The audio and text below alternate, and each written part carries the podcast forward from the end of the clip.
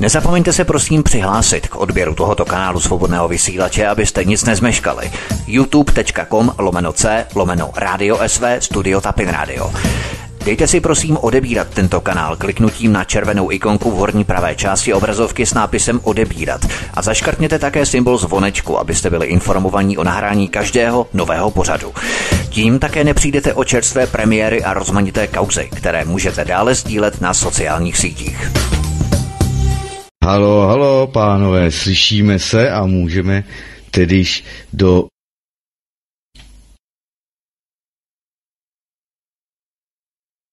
bílým pracujícím heterosexuálním mužům a ženám se dvěma pohlavími víc jich ani konec konců není.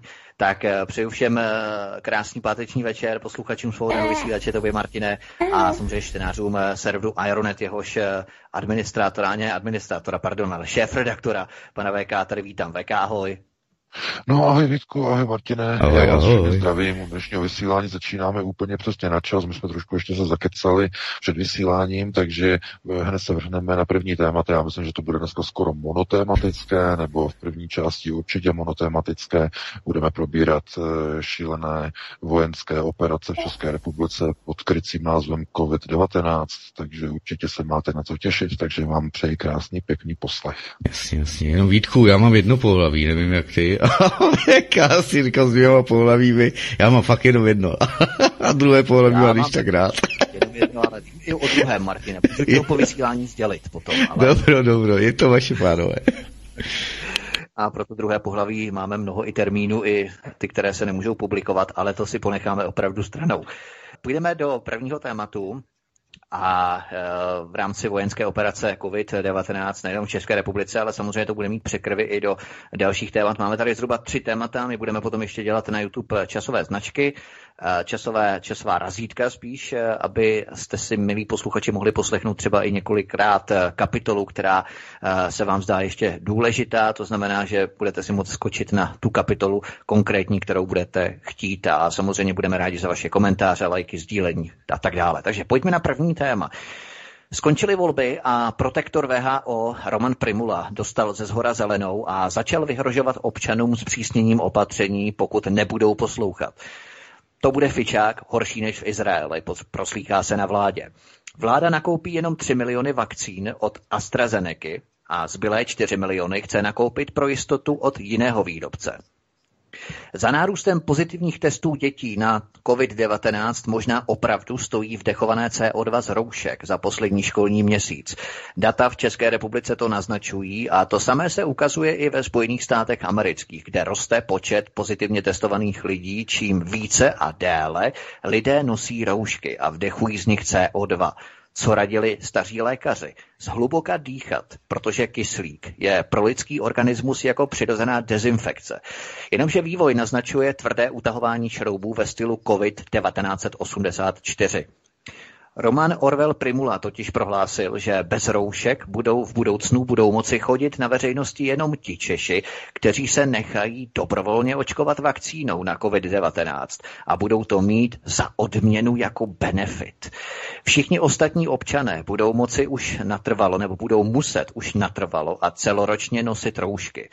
Ministr zdravotnictví v rozhovoru odhalil, že Uvalení všech restrikcí, omezení a nařízení na obyvatelstvo pod záminkou virové nákazy je pouze prostředkem k tomu, aby donutil Čechy k vakcinaci, která jim vrátí zpět jejich občanská a lidská práva, jako je třeba svoboda pohybu anebo rozhodování o vlastním těle a zdraví. A chystá se plošné testování 10 milionů obyvatel České republiky. Myslíš, VK, že se jede i v rámci toho lockdownu, čemu se budeme věnovat za chvilku, zpřísňování opatření. Myslíš, že se jede v zásadě podle onoho čínského sociálního kreditního systému, pokud budeš očkovaný, milí občané, daňový soustrastníků, tak budeš mít od systému výhodnější benefity, výhodnější úroky třeba na půjčky nebo hypotéky, na které snázej dosáhneš, výhodnější pojištění, důchodové nebo zdravotní, já nevím, přístupkový IP servisům ve vlacích, autobusech, lístky, přednostně lístky, první třída, lepší byty v podnájmech a za lepší ceny. Tvé očkované děti budou moci navštěvovat lepší školy. Prostě systém si bude hýčkat ty poslušné očkované ovce, stejně jako čínský sociální kreditní systém. Přesně k tomuto schématu, k tomuto modelu to směřuje. Tak eh, ono je to velice komplikované v tom, že v téhle fázi, ve které se nacházíme, tak už je to poněkud dál, než eh, to, co je pouze vidět jakoby na povrchu těch událostí. Eh, dnešní den ukázal, že rozhodnutí nebo oznámení v podstatě Romana Primuly v tom posledním rozhovoru pro novinky CZ z dnešního dne, že se, že se zvažuje, dokonce už plánuje na ministerstvu zdravotnictví spuštění celostátního lockdownu, to znamená uzávěry nad Českou republikou ve stylu Izraele. To znamená domácí vězení pro 10 milionů lidí České republice. A e, je to pouze v podstatě, dalo by se říct, když to sledujete, Přichází to strašně rychle za sebou. Včera bylo oznámení opět od Romana Primuly, že kdo nebude očkovaný, bude muset nosit roušky, respektive kdo se nechá očkovat, nebude je muset nosit, protože to bude mít jako benefit. Minulý týden to bylo, to byl znova výrok od Romana Primuly koncem týdne ve čtvrtek, že všichni, kdo budou navštěvovat hospody, restaurace, budou muset být evidováni jméno, příjmení, datum narození, bydliště, telefon. Tehdy minulý týden proti tomu ostře vystoupil Andrej Babiš, protože bylo těsně před volbama. To bylo to volební studio uh, ČT, uh, které se vlastně odehrávalo vlastně v předvečer voleb do Senátu a do kraju. Andrej Babiš to odmítl, protože musel před vlastními voliči a před občany musel, to znamená tvrdě se distancoval od výroku e, Romana Primuly, že lidé se budou muset registrovat při návštěvě hospod. Ale skončily volby a Roman Primula pokračuje ve spanilé krasojízdě zeleného plukovníka oznamuje, to znamená začátkem týdne přišlo oznámení, eh, že tedy kdo eh, se nechá očkovat, nebude muset nosit roušky, čímž de facto řekl, že kdo se nenechá očkovat, bude muset nosit na pořád. I hned poté přišlo oznámení, že plánuje eh, plošné testování 10 milionů obyvatel České republiky, aniž by to konzultoval s ordinacemi soukromých lékařů. Ty jsou, ti jsou zhrozeni, zděšeni, že to se nedá vůbec logisticky zvládnout v nějaké rozumné době, že to by se všechno skolabovalo. Ale, Ale to všichni lidi donutit, VK, promiň, že přerušil. On řekl, on řekl, že zatím je to dobrovolně, to samozřejmě velké chucpete kalech, protože samozřejmě eh, to je jako dobrovolné ze začátku, ale dobrovolné tak, že kdo nebude mít test, nebude moci jít do zaměstnání. To se chystá příští týden, na budoucí, eh, na budoucí měsíc, příští měsíc. Ehm, to je, to je jenom taková ta obezlička, z začátku se řekne, že to je zdarma, protože když, že teda, že to je zdarma, že to je nepovinné, protože to je automaticky povinné pro všechny. Protože všichni zaměstnavatelé řeknou okamžitě, no tak jestliže je celostátní uh, testování, tak vy všichni musíte. My odmítáme tady v naší fabrice zaměstnávat lidi, kteří jsou netestovaní a kteří můžou být přenašeči. Ty děláš tady u toho soustruhu, ty tady děláš tu prodavačku, ty tady děláš tady tu účetní, ty tady děláš mistra. A ty se nechceš nechat očkovat. Proč? Z jakého důvodu? Ty máš nějaký problém? Nebo ty jsi terorista, ty nás tady chceš všechny nakazit? To znamená fašizace do té společnosti přichází fašizace. Všichni se budou bát, všichni skloní hlavu a půjdou tam se nechat dobrovolně v uvozovkách očkovat. To je stejně dobrovolné jako v Sovětském svazu v roce 86, když se říkalo, kdo půjde likvidovat havárii do Černobylu. Hledáme dobrovolníky. Řekli. A museli jít všichni. Kdo by nešel, ten by měl obrovský průser. Sami to byli vojáci, že jo, museli se hlásit dobrovolně. Povinně dobrovolně. No a změnilo se něco od roku 86 z dob Sovětského svazu? Ne, nic se nezměnilo. Opět je to dobrovolně, povinně dobrovolně. Hmm, tím se obejde ta ústava, která to odmítá, že? Protože no, samozřejmě, samozřejmě to je povinná dobrovolnost. Eh, samozřejmě to je eh, samozřejmě Mordechaj, to znamená, to je, eh, to je jejich, samozřejmě to, je, to, je, to jsou hlavní procesy vlastně takzvaného marxismu nebo marxistické procesy. Eh, Mordechaj Levy o tom vlastně mluvil, že vlastně gojové, když vlastně jsou k něčemu donuceni, tak je to, je to vlastně povinnost, povinná dobrovolnost. To je, to je proces vlastně o něch, o něch sionistických, eh, takzvaných eh, protokolů, sionských protokolů, znamená povinná dobrovolnost na goje je uvalená, neboť on je povinen, ale tak, aby dobrovolně zachováno bylo, tak jest. Znamená Mordechaj Levy, eh, tak to vlastně, že tak to jsou gojové vlastně vychovávání v procesech školství na celém světě, takže tak je to vlastně dobrovolně. A takhle je to aplikované teď momentálně v České republice, to znamená povinně dobrovolně. A e, víte, je po volbách. Už nepřichází záchranný rytíř v podobě Andreje Babiše. Jako přišel minulý čtvrtek, den před volbami. Že řekl, ne, ne, ne, Primula plácá nesmysle, e, to tak nebude, žádné, žádné registrace v hospodách nebudou. Před volbama. Jenže volby skončily, hnutí ano drtivě vyhrálo volby o 10 koňských dálek zase před všema ostatníma parlamentníma stranama. Zase drtivě. Chápete, tím je to dané, k tomu se možná ještě dostaneme. Ale skončily volby a e, čemu došlo? Roman Primula pokračuje v těchto diktaturních vojenských metodách omezování eh, lidských a občanských práv. Ale už nikdo proti tomu z vlády neprotestuje. Andrej Babiš je sticha, ten to jenom pozoruje, jestli se neozývá ze společnosti moc velký hřev a rik.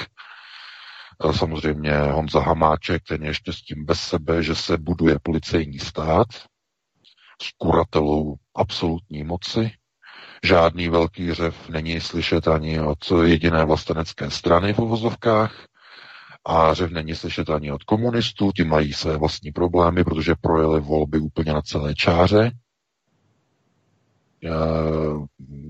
Dneska to vedlo do, dokonce k odstoupení šéfa KSČM z funkce, oznámil, že skládá funkci, pan Filip, takže tam oni řeší jiné problémy, No a výsledkem je, že plukovník Primula má klid na práci. A klid na práci znamená, že je možné odstartovat včera u závěru. To znamená lockdown, jako v Izraeli. Tam jsou obrovské protesty v Izraeli, samozřejmě chasičtí se bouří i vlastně v New Yorku proti starostovi Kuomovi, eh, teda guvernérovi, že prostě tohleto jako, že to nepřichází v úvahu, jako tohleto eh, policajti tam na ně zakročili na chasický eh, v New Yorku, v Brooklynu, video. Víte, Černoši, Black Lives Matter a Antifa mohou protestovat. Policajti jsou zalezlí, nezasahují. Ale když do ulic vejdou chasičtí, to znamená ortodoxní, že kteří jsou proti Izraeli, proti sionismu, tak hned je tam začali mlátit policajti. To je něco neuvěřitelného. Tlačili tam do nich pendrekama, mlátili chasický v New Yorku. A teď vy se na to díváte, říkáte si, jak je to možný? Jak je možný, že proti nedotknutelným oni takhle zasahují? Na pozor, pozor, pozor, to jsou chasičtí. To jsou nepřátelé sionistických procesů globalizace a e, to znamená toho, co se snaží Doom Sion provést se spojenými státy, to znamená Black Lives Matter, sionistický proces. Uh, Deep State, který se snaží pomáhat uh, zevnitř vlastně procesu řízení, sionistické vlastně vnitřní zrácovské řízení národních pro, procesů řízení. Takže tohle to oni tam mají nastavené. A víte, i v České republice teď vidíte, že je tedy nějaký kádr a ten nařizuje tedy, že se budou dělat takové uzávěry, jako jsou v Izraeli. A není proti tomu žádný politický odpor. Kdyby byl třeba nějaký odpor občanský, to znamená, lidé by se třeba bouřili a svolali by nějaké velké demonstrace, jako kdysi před rokem a půl nebo rokem a čtvrt milion chvilek na letenskou plán čtvrt milionu lidí. Nejsou takové demonstrace.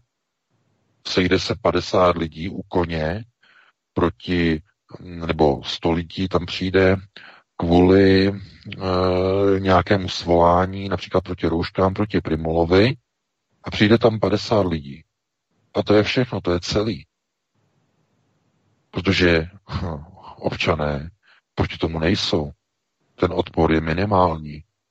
Ano, v případě těch hospod proti tomu byl velký odpor, protože dost lidí jako nechce dávat osobní údaje v hospodách, ale tyhle ty věci, jako jsou nějaké povinné testy, jako je plošné testování, jako jsou nějaké roušky, na to už jsou lidé zvyklí.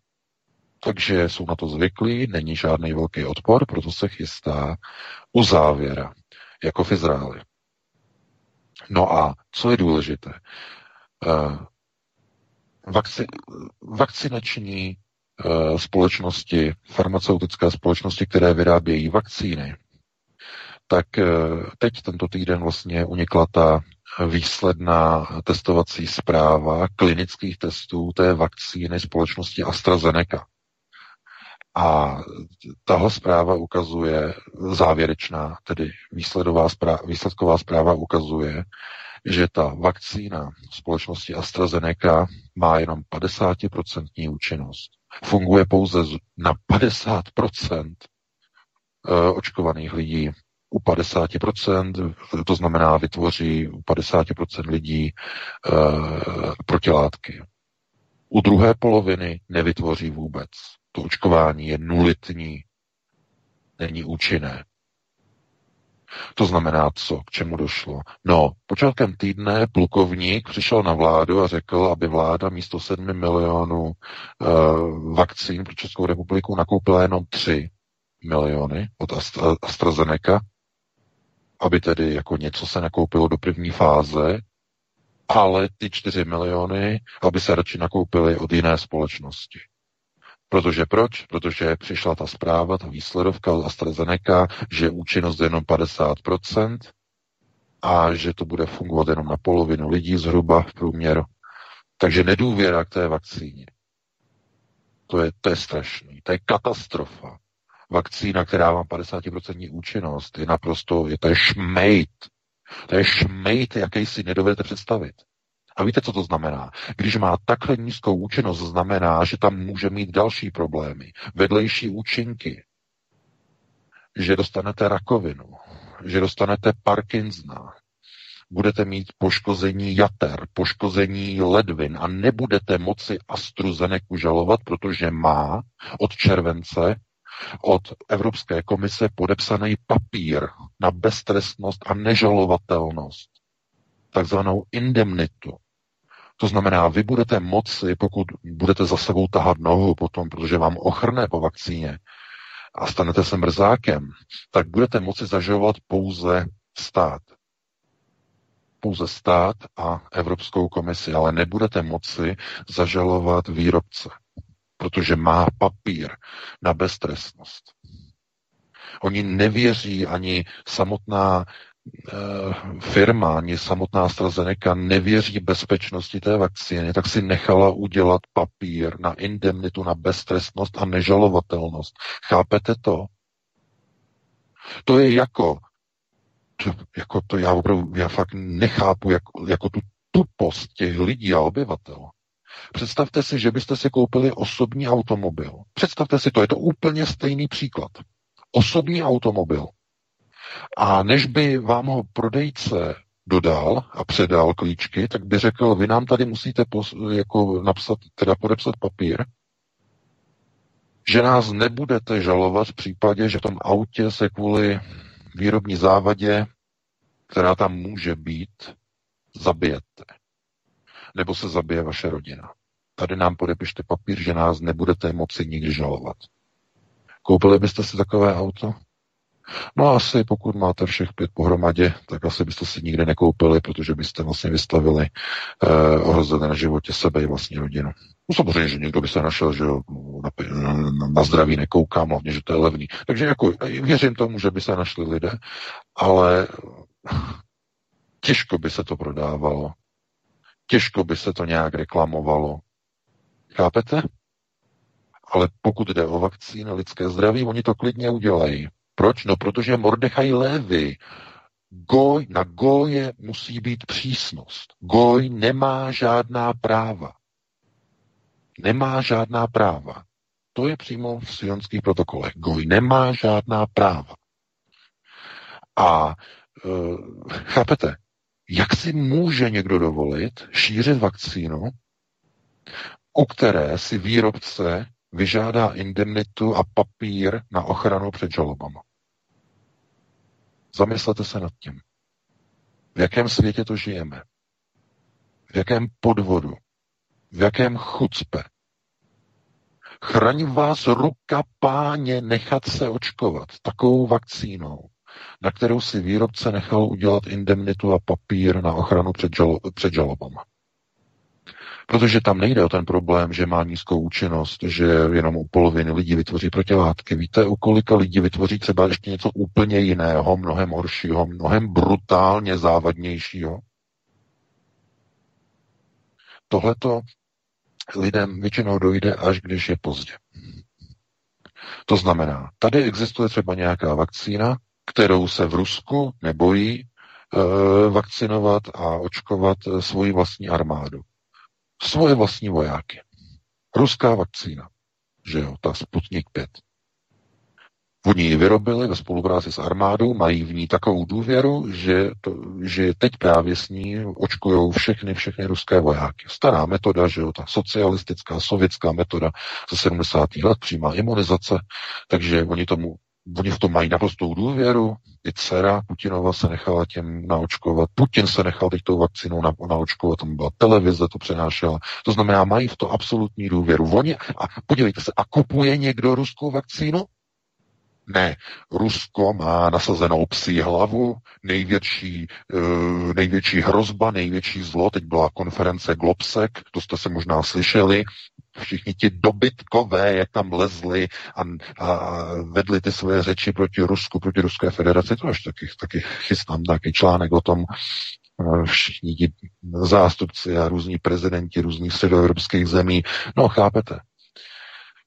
To je problém, že ve společnosti uh, je ta situace už taková, že se podívejte jak dopadají volby. A máme to tady hned na tom talíři.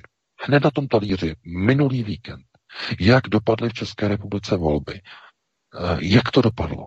To znamená znovu hnutí ano na úplně přestřelené první čáře dvojnásobně tolik než všichni ostatní dohromady.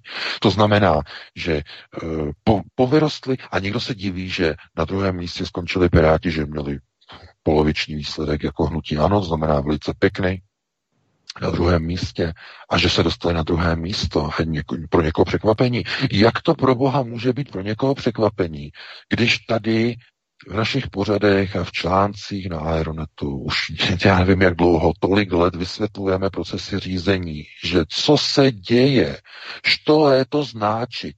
To znamená, každý rok umírají staří lidé, voliči, stará garda, Každý rok přes 130 tisíc nových voličů má 18 let a může volit. Co to pro Boha znamená? Že se mění uh, takzvané demografické složení volebního elektorátu v České republice. Mění se v důsledku demografického překreslování složení obyvatelstva. To je celé přicházejí mladší a mladší a mladší a mladší, mladší věkové ročníky a kdo volí Piráty? Mladí a mladí a mladí a mladí lidé od 18 do 35 let věku je 90% voličů Pirátů. Tihle všichni volí Piráty.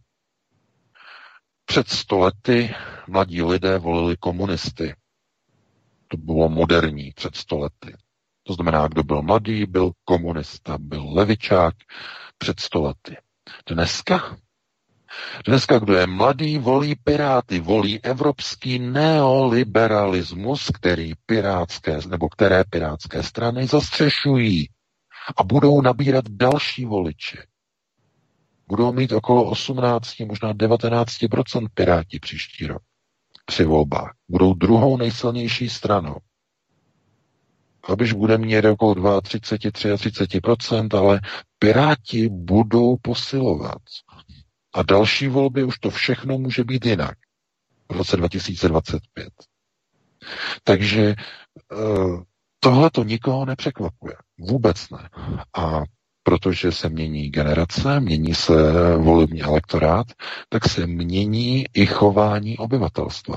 To, co je nepřijatelné pro generaci X, takzvané Husákovi děti, pro generaci Y, že jo, po nich ještě třeba uh, průběh 90. let, tak pro dnešní generaci Z, takovou tu novou generaci, jsou už tyto neoliberální procesy omezování že, že osobních práv a takové to sdílení zdrojů a maximální kontrola státu a ztráta soukromí a všechno se sdílí na sociálních sítích a sdílí se soukromé fotografie a v různé Facebooky a různé Instagramy a různé Twittery a tak dále, tak dále. Znamená výchova té mládeže, té nové generace jde k tomu, tomu, že odkrývání soukromí, že uh, smazávání vlastně toho rozhraní mezi soukromým a veřejným prostorem.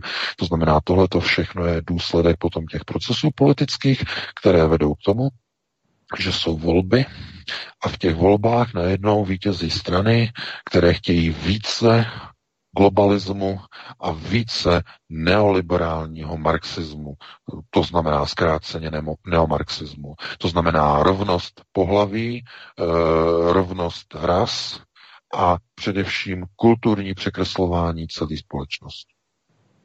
To je neomarxismus. A oni tedy skryti za eh, toto jakoby novodobé hnutí, které tedy eh, má s tím původním marxismem jenom velmi málo společného, tak oni vlastně používají de facto onu stejnou doktrínu jako, řekněme, komunisti, komunistická mladá mládež, levicová mládež před stolety, když vlastně byla na vrcholu kom, komentarna, tak uh, vlastně, uh, že jako my jsme mladí, nám patří svět. Ale tohle to všechno přece oni říkají dneska. To říkají Piráti, to říkají vlastně ti mladí globalčiky, to znamená všichni tady ti vlastně říkají, že nám patří svět a my budeme měnit svět k podobě něčeho, čemu oni říkají nový světový řád, čemu jiní říkají čtvrtá nebo, nebo čtvrtá průmyslová revoluce.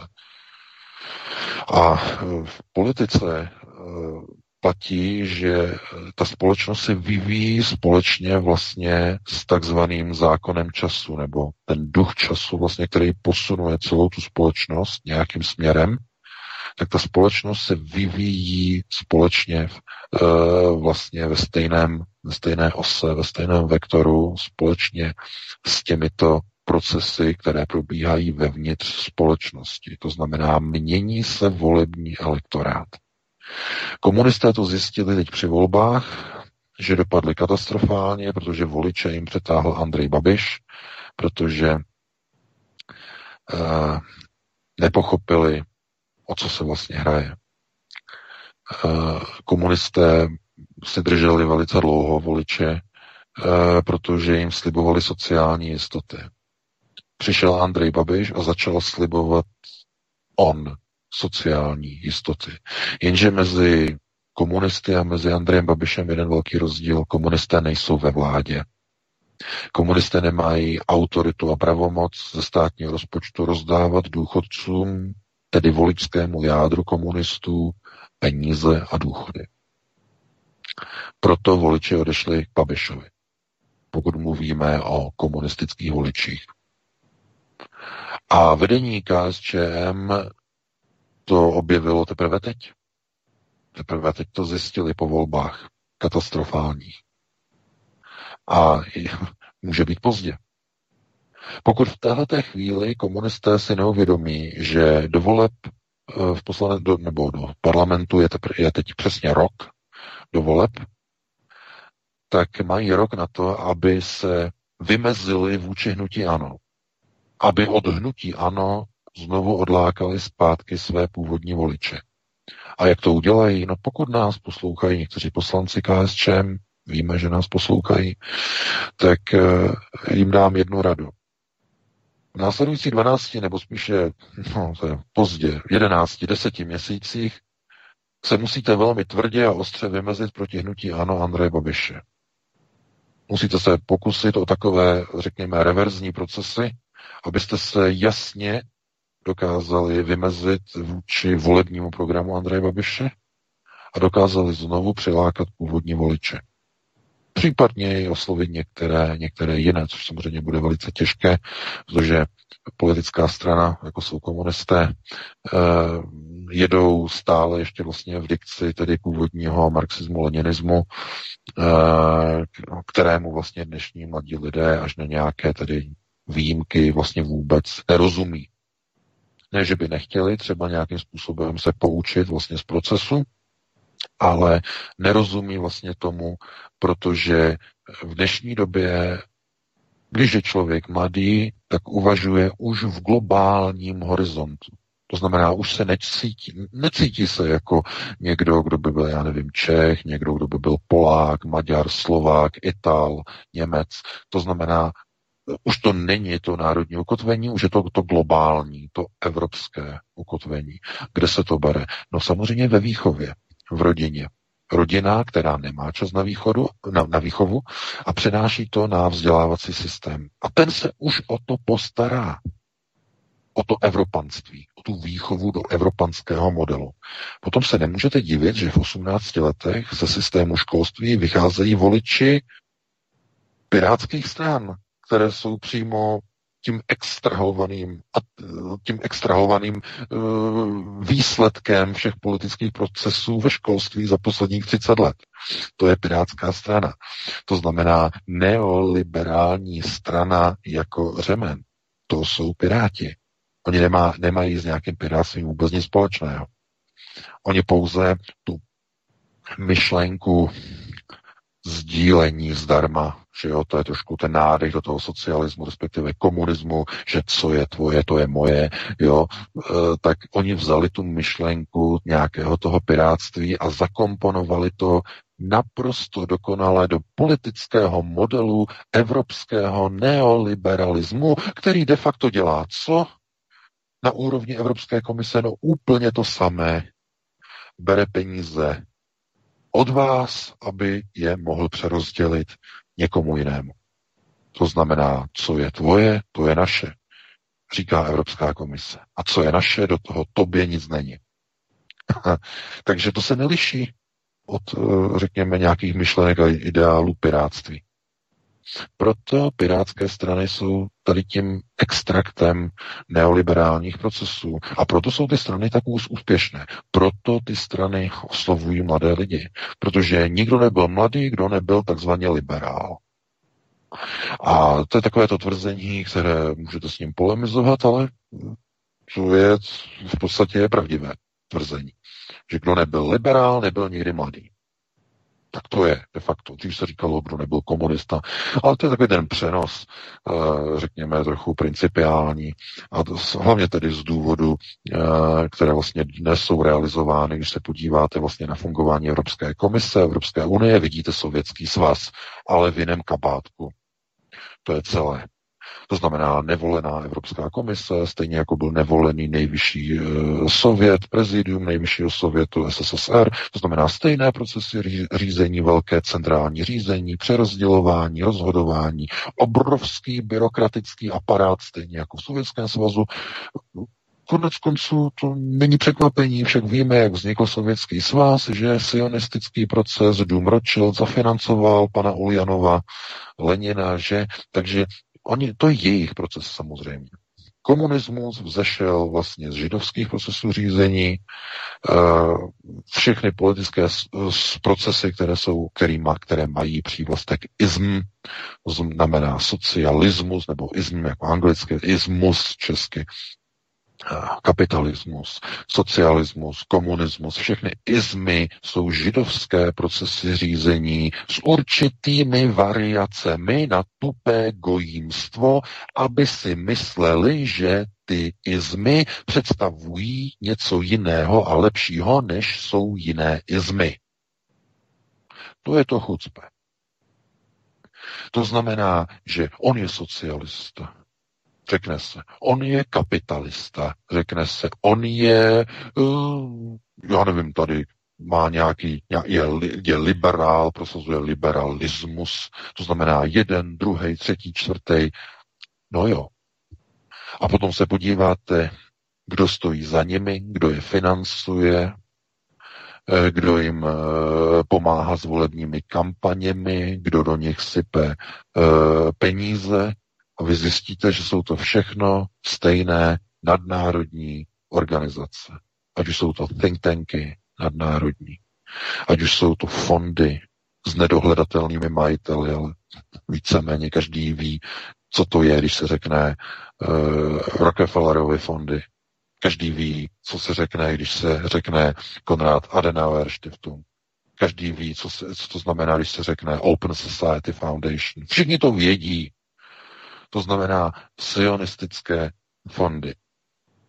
Platí a pomáhají v zestupu tuhle milionu chvilek, tuhle oranžové revoluci, tuhle fialové revoluci, tuhle e, Majdanu, tuhle revoluci v Minsku, tuhle tamhle někomu jinému. To znamená pořád stejné zdroje peněz, které se snaží vytvářet krize. Vytvoří se krize a oni hned z západu, takzvaně, to znamená sionističtí, přiběhnou a řeknou, a my vám pomůžeme tu krizi vyřešit. Jenom musíte přijmout tenhle proces řízení, musíte vy máte Národní banku. Ne, ne, ne, musíte z ní udělat centrální banku. Centrální banku, ne národní, centrální banku. Musíte udělat reformu, musíte udělat restrukturalizaci, musíte provést reformy, musíte provést transformační procesy. Tohleto, tohleto, tohleto a tohleto. Když to všechno uděláme, tak my vám dáme půjčky. Vy si budete moci půjčovat na našich kapitálových trzích a vy se budete mít. O, my se máme. Jenže tohle to všechno je pouze jenom ten společný jmenovatel všech izmů, kam všechny izmy směřují. Všechny směřují k zadlužení u stejných bank Světového domu Sion. Všechny izmy. Komunismy, socialismy, liberalismy, bolševizmy, všechny izmy, které vás napadnou, jsou jejich. Protože Goj si rád vybírá, Goj má rád pocit, že má na výběr. To znamená, bylo by hloupé, Goj by nechodil na fotbalové hřiště, kdyby tam hrál jenom jeden tým. Hm, takové chucpe by řekl. Proč se tam budu dívat jenom na jeden tým? Jak hraje nějaký, no tam honí se za nějakým míčem, řekne. Já chci, aby proti sobě hráli dva týmy. V různých dresech. Aby to bylo napínavé, aby tam padaly ty góly, aby tam létaly ty motýle okolo. Protože to baví gojem. No ale nikdo potom už nesleduje, že vlastně ti majitelé těch klubů, ty bafuňáři si sednou po zápase takzvaně si přerozdělí zisky a poplácají se po ramenou. Jak ti gojové chodí na ty jejich stadiony, jednou domácí, jednou hosté a platí tam ty lístky a nakupují ten merchandise a ty šály a všechny to zboží a to pivo a tady to a jak obrovsky vydělávají peníze. A ti tupí gojové si myslí, že chodí na ty stadiony za zábavou. Přitom oni tam chodí kvůli tomu, aby nechali těm bafuňářům vydělat peníze. Protože oni tam přijdou, oni musí zaplatit lístky, oni tam nesedí na lačno, musí koupit ta piva, musí koupit ty klobásy, musí koupit ten merchandise. Tohle to všechno vydělává strašné peníze, ze kterého potom ty kluby žijou. Vůbec to není o té hře, o tom fotbale. Vůbec. Nikdy nebylo. Aby mohli prodat ta televizní práva za obrovské peníze na placených soukromých televizích, jako je O2 a tak dále a tak dále. Už to ani nedají do té státní televize, do té veřejnoprávní. Ne, ne, ne, ne, ne, placené to musí být. Je to jenom o těch penězích. Na ty tupé goje. No a přesně takhle funguje ta politika. Lidé chodí k volbám, protože by je nebavilo volit jenom jednu stranu, jeden tým, jeden dres. Oni chtějí více týmů, aby tam proti sobě hráli, aby proti sobě eh, dávali si góly, že jo, politické eh, minimálně, aby to bylo barevné, aby tam byli černí, to znamená KDU, aby tam byli rudí komunisté, aby tam byli modří ODS, aby tam byli zelení jako zelení, aby tam byli různí duhoví, aby tam byli piráti, to znamená, aby to šlo proti sobě aby ti lidé, co? Aby věřili v institut demokracie, že mají na něco vliv. Protože kdyby gojové zjistili, že nemají na něco vliv, tak by se vlastně zjistilo, že nemají kontrolu nad vlastním životem a začali by se bouřit. A z tohoto důvodu tedy oni chtějí, aby ten člověk, aby ten goj měl pocit, že když tedy jde volit a jde volit některý z těch týmů v těch politických dresech, eh, takže takzvaně fandí nějakému tomu týmu a ten tým to má vyhrát. Ale toho voliče, toho fanouška, už nezajímá, kdo je tím bafuňářem, který je majitelem toho politického týmu v pozadí. Už ho nezajímá, že jsou tam stejné peníze, v tom modrém týmu, jako jsou stejné peníze v tom červeném týmu, jako v tom zeleném, jako v tom žlutém, jako v tom černém. Toho už si ten goj nevšimne. Jeho to nezajímá. On chce vidět ten boj. On chce vidět ty dresy. On nechce vidět zákulisí. Takže tak. jenom takto, abychom to uzavřeli, abyste měli představu, že když se tedy kácí les a když eh, národ tedy po 30 letech je už převychován, je převybudován eh, ze systému školství, tak už je možné dát do čela zdravotnictví plukovníka, který začne omezovat občanská lidská práva a nikdo proti tomu se nebude vzpouzet. Jenom pár brblalů, menšina, která nedokáže svolat de facto ani čtvrtmilionovou demonstraci, protože takzvaně už je hotovo. A pokud tedy nemá být hotovo, tak je třeba e, najít tu odvahu, je třeba tedy začít bušit na poplach minimálně u těch stran, u kterých je šance, že si uvědomí, o co se vůbec jedná. A komunisté mají teď posledních deset měsíců na to, aby ukázali, že se dokážou vymezit vůči Andreji Babišovi. To znamená, co oni musí udělat teď, je naprosto jasné. Musí vyzvat k odvolání Romana Primuli z funkce ministra zdravotnictví. Protože to, co on dělá, je omezování občanských a lidských práv. Vymezit se proti uzávěrám, proti covidovým uzávěrám. Dále, komunisté by měli Eh, požadovat po vládě Andreje Babiše, aby nařídil povinné pitvy všech osob, které zemřou na území České republiky a budou označeni lékařským personálem, že zemřeli na COVID. U těch osob musí být povinně provedeny testy a musí být uh, tedy jas, jasně řečeno, tedy uh, patologem, že daná osoba zemřela skutečně na koronavirus, na SARS-CoV-2 a nikoliv na jinou nemoc. Musí to být jasně dáno v pitevním nálezu. Tato osoba zemřela na těžký akutní zápal plic, který byl způsoben rozvojem viru SARS-CoV-2. Pokud toto nebude stát v pitevní zprávě, potom daná osoba nezemřela na COVID-19. To znamená, i toto komunisté by měli prosadit. Mají na to sílu.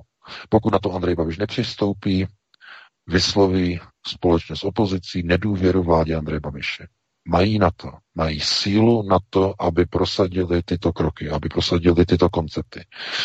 Budou to mít těžké, protože eh, jestliže odstoupí předseda strany, mají tam teď problémy, volby dopadly katastrofálně, může se stát, že dojde ještě k horší situaci. Oni se takzvaně, jak by se dalo říct, zakuklí do sebe, to znamená, budou se snažit tedy stavět na nějakých eh, starých a už neživotoschopných procesech, které vlastně tu stranu vyvedou ven z poslanecké sněmovny po příštích volbách. Hmm, implodují, implodují, implodují, řekněme. Ano, takzvaně, takzvaně implodují dovnitř, sami do sebe. To je, to je to nejhorší, co by je mohlo potkat. Proto oni musí se vymezit proti Babišovi. A protože to je tak těžké se proti němu vymezovat, tak těch šancí na vymezení je strašně málo v politických procesech. Protože Andrej Babiš nedělá chyby. A když je udělá, tak většinou tu chybu za něj odnese někdo jiný. On je velice opatrný. To znamená, proti hnutí ano, se dá najít e, nějaký tlak, nějaké vymezení jenom ve chvíli, kdy jsou nějaké procesy ve společnosti, které vycházejí tedy ze strany vlády, ale je proti ním takový nebo tak značný a dobře definovaný odpor, že by z toho komunisté mohli vytřískat politický kapitál. A to je právě chvíle, kdy Roman Primula, to znamená ministr zdravotnictví navržený Andrejem Babišem a schválený a jmenovaný uh, Milošem Zemanem, chce uh, vyhlašovat covidovou uzávěru a lockdown nad Českou republikou. To znamená, to, to, to, to, to, proti tomu to Teď je ta dobrá situace. Jak už pak přetahujeme, aby jsme stihli ještě ty dvě témata, co máme. Je, to, je, to, je to velké téma, je to velké téma, takže já myslím, že to je naprosto jasné. Komunisté vědí, co mají dělat, co by měli udělat, no a my se pustíme do dalšího tématu. Takže nedáme písničku nakonec? A na to pes jdeme na další. Fajn. Já jenom uh, uvedu dvě věci uh, v rámci těch fotbalových týmů dvou. Tak to bylo krásně vidět, když si vzpomínáme na rok 2012. Tehdy probíhala obří demonstrace. Uh, sešlo se na Václavském náměstí zhruba 100, 110, možná 120 tisíc lidí a protestovalo se proti sociálním reformám TOP 09, konkrétně ministra sociálních věcí Jaromíra Trápka. A to znamená, šéfem byl nejenom Karol Schwarzenberg, ale i uh, Miroslav Kalousek. A demonstrovalo se právě proti těmto drakonickým, drastickým uh, sociálním reformách. Sociální karta probíhala, prostě bylo to opravdu velmi, velmi fašisticky provedené a demonstrovalo se proti tomu. No a uh, viděli jsme potom, jak se Miroslav Kalousek po ukončení té demonstrace proti němu setkal s odborářem, tehdy šéf odborových svazů, konfederace odborových svazů Čecha Moravy. Teď je to Miroslav Středula, předtím to byl Jaroslav Zavadil, myslím. A oni se setkali v hospodě na pivu, jo, šli na pivo. Takže to jsme přesně viděli, to zákulisí, jakým způsobem tam probíhají vlastně ty dohady a ty kšefty. A poslední repliku, eh, tady jsem četl někde na sociální síti, a není to z mé hlavy, takové vtipné zakončení těch vakcín, že vakcíny by si měli na sobě nejprve otestovat eh, pouze všichni politici. A pokud vakcína bude fungovat, politici budou v bezpečí. Pokud vakcína nebude fungovat u těch politiků, stát bude v bezpečí. Takže to je jenom takové zakončení a půjdeme dál na další téma. Great Reset je tady. Vybrané aerolinky ve spolupráci se Světovým ekonomickým fórem a s vakcinační nadací Billa Gatese začaly testovat nový mezinárodní cestovní doklad s názvem Common Pass, který bude nově vyžadován všemi leteckými společnostmi při mezinárodní letecké přepravě. Bez pasu a potvrzení o negativním testu nebo vakcinaci nikam neodletíme. Britský premiér Boris Johnson navíc v projevu ke straníkům prohlásil, že ani po skončení virové pandemie se už Velká Británie nesmí vrátit do stavu původního normálu. Velký reset je opravdu cestou k naplnění cílů čtvrté průmyslové revoluce. Čtvrtá průmyslová revoluce tedy se tím urychlí v podstatě robotizace, automatizace probíhají na všech úrovních, na všech frontách a v praxi to znamená co? Protože to přesně tento scénář eh, jsme předpovídali před pár měsíci, že bude nastolený takový režim, kdy neočkovaní lidé budou ostrakizovaní, vylučovaní ze společnosti jako rebelové a už je to tady, čili opět vedle izolovaných karantén jednotlivců, tady máme národní karantény. Bez common pasů se nikam nedostaneme, nikam nevycestujeme. V podstatě totalita, protože budeme uvěznění digitálním osnatým drátem. A této čtvrté průmyslové generace. Takže digitální osnatý drát, to myslím, že charakterizuje přesně význam toho, co se chystá v rámci Common Passu VK. Ano, ten Common Pass je v podstatě teď testovaný od čtvrtka. Od včera začaly Aerolinky, United Airlines a uh, Cathay Pacific Airways uh, testovat vlastně na linkách mezi Evropou, Ázií, Austrálií a, a Amerikou. Uh, tohleto uh, je pouze jako pilotní projekt, ale co je důležité, ten pilotní projekt toho Common Passu je zastřešený Světovým ekonomickým fórem. A Klaus Schwab jako de facto šéf a zakladatel Světového ekonomického fóra je jedním v podstatě z hlavním, nebo z hlavních vizionářů takzvané čtvrté průmyslové revoluce. A technologicky tu aplikaci do mobilního telefonu vyvinula švýcarská neziskovka, tedy CCP, která je přímo financována Světovým ekonomickým fórem a v čele vlastně té, eh, té neziskovky jenom když se na to podíváte a velice rychle, tak eh, jsou vlastně největší zástupci vlastně globalistických firm, když se podíváme, třeba je tam Matt Anestis, šéf eh, výkonného investičního rozvoje společnosti BlackRock Investments, eh, známá kauza cínoveckého lity a právě BlackRock eh, je v pozadí vlastně té kauzy. Dále... No. Ano, ano, samozřejmě kauza. No. Cinovecká litium. A další je tam třeba Andrew Cohen, že židovský výkonný prezident JP Morgan Global Wealth Australia, to znamená dále John Dutton, že člen výkonného výboru Světového ekonomického fóra. Další židovská šéfka je tam Esther Dyson, výkonná šéfka Světového správce internetových domén ICANN. Dále je tam Julie Gerberding, šéfka CDC, je tam uh, holandský princ uh, Jamie Parme. Takže tam je spousta lidí, je tam, jsou tam lidé z USAID, jsou tam lidé z Google, jsou tam z Microsoftu, z Walmartu, to znamená za tou uh, neziskovkou Commons Project Foundation uh, stojí prostě zase jenom globalisté, to znamená globalčiky připravili ten Common Pass. No a co to má společného, nebo, nebo k čemu je to vlastně ten Common Pass? No to má hodně společného s primulizací procesu řízení v České republice. Primulizace znamená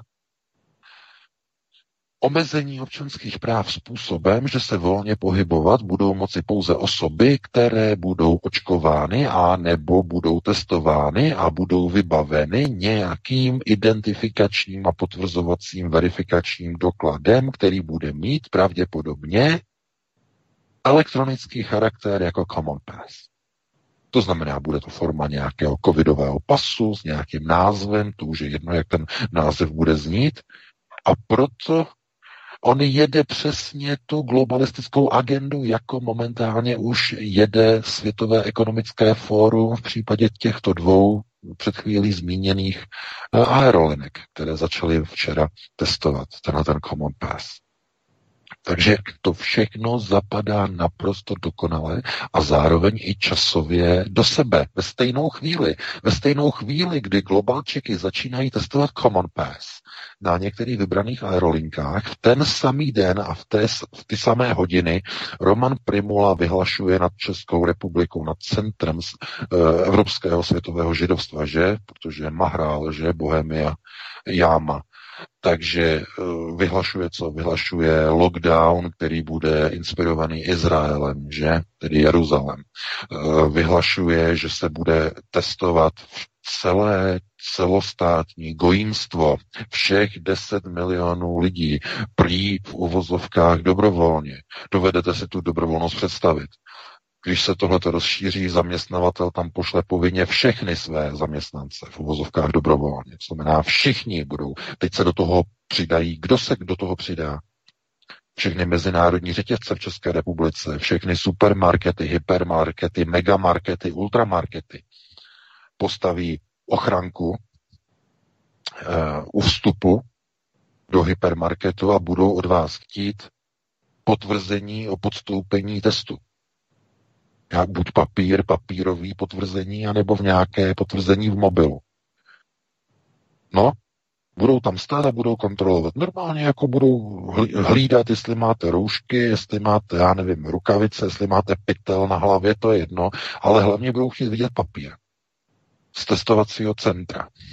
A nebo nějakou mobilní aplikaci, kde bude nějaký prostě ten QR kód a nějaké to oskenování a jinak vás nepustí nakoupit.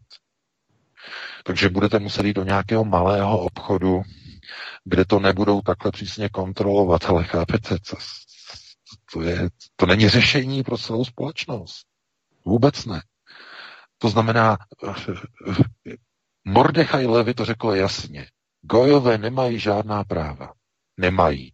A je úplně jedno, jestli je to dobrovolné nebo je to povinné. Zkrátka oni řeknou, je tady celonárodní očkování.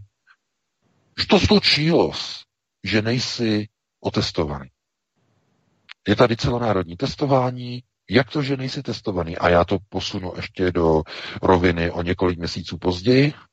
Primula, a to, to, to si klidně vsaďte, vyhlásí celonárodní očkování a bude zase v uvozovkách dobrovolné. Znovu. A co se stane v těch supermarketech? Co se stane? Doufám, že už odpověď znáte.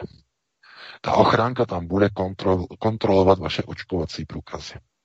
Vaše očkovací pasy, vaše covidové pasy, vaše covidové papíry, potvrzení z očkovacího centra. Nejsi očkovaný? Tak co? tak musíš být aspoň otestovaný, že jsi negativní a nemáš ani jedno, no nemůžeš si nakoupit. A, no, a dobře, a v tom obchodním centru to třeba ještě půjde. Nemáš vakcínu, ale jsi aspoň otestovaný negativně, no tak dobře, tak tam běž. Ale jak to bude u toho zaměstnavatele? Co ten váš zaměstnavatel? Co on na to? Co když mu prdne v kouli a on řekne, a já teď chci, aby všichni naši zaměstnanci ve firmě v podniku, v závodě, v továrně, v obchodě, v hypermarketu, zaměstnankyně, že jo, tohleto, aby byli očkovaní. A kdo nebude, tak ukončení pracovní smlouvy. A aby byli krytí před zákonníkem práce, tak oni to udělají samozřejmě po právní stránce korektně. Mm. Oni vám dají podepsat dodatek ke smlouvě. Ten dodatek bude, že z epidemiologických důvodů souhlasíte, že pro nastoupení a pokračování v práci souhlasíte s tím, že do několika dnů nebo do deseti dnů od daného data podpisu dodatku necháte se očkovat a přinesete potvrzení o očkování. Když ne, tak podle zákona do dvou měsíců ukončení pracovního poměru. Hotovo, vymalováno 20. A jestli si někdo myslí, že přeháním, no doufám, že už si to někdo nemyslí.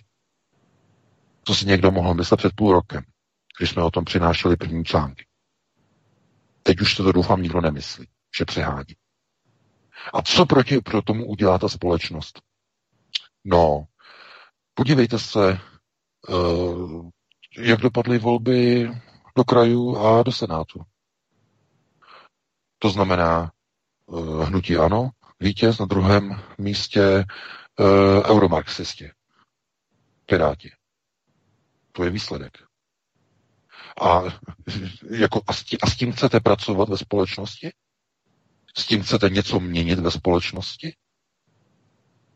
Je hotovo. Je vymalováno.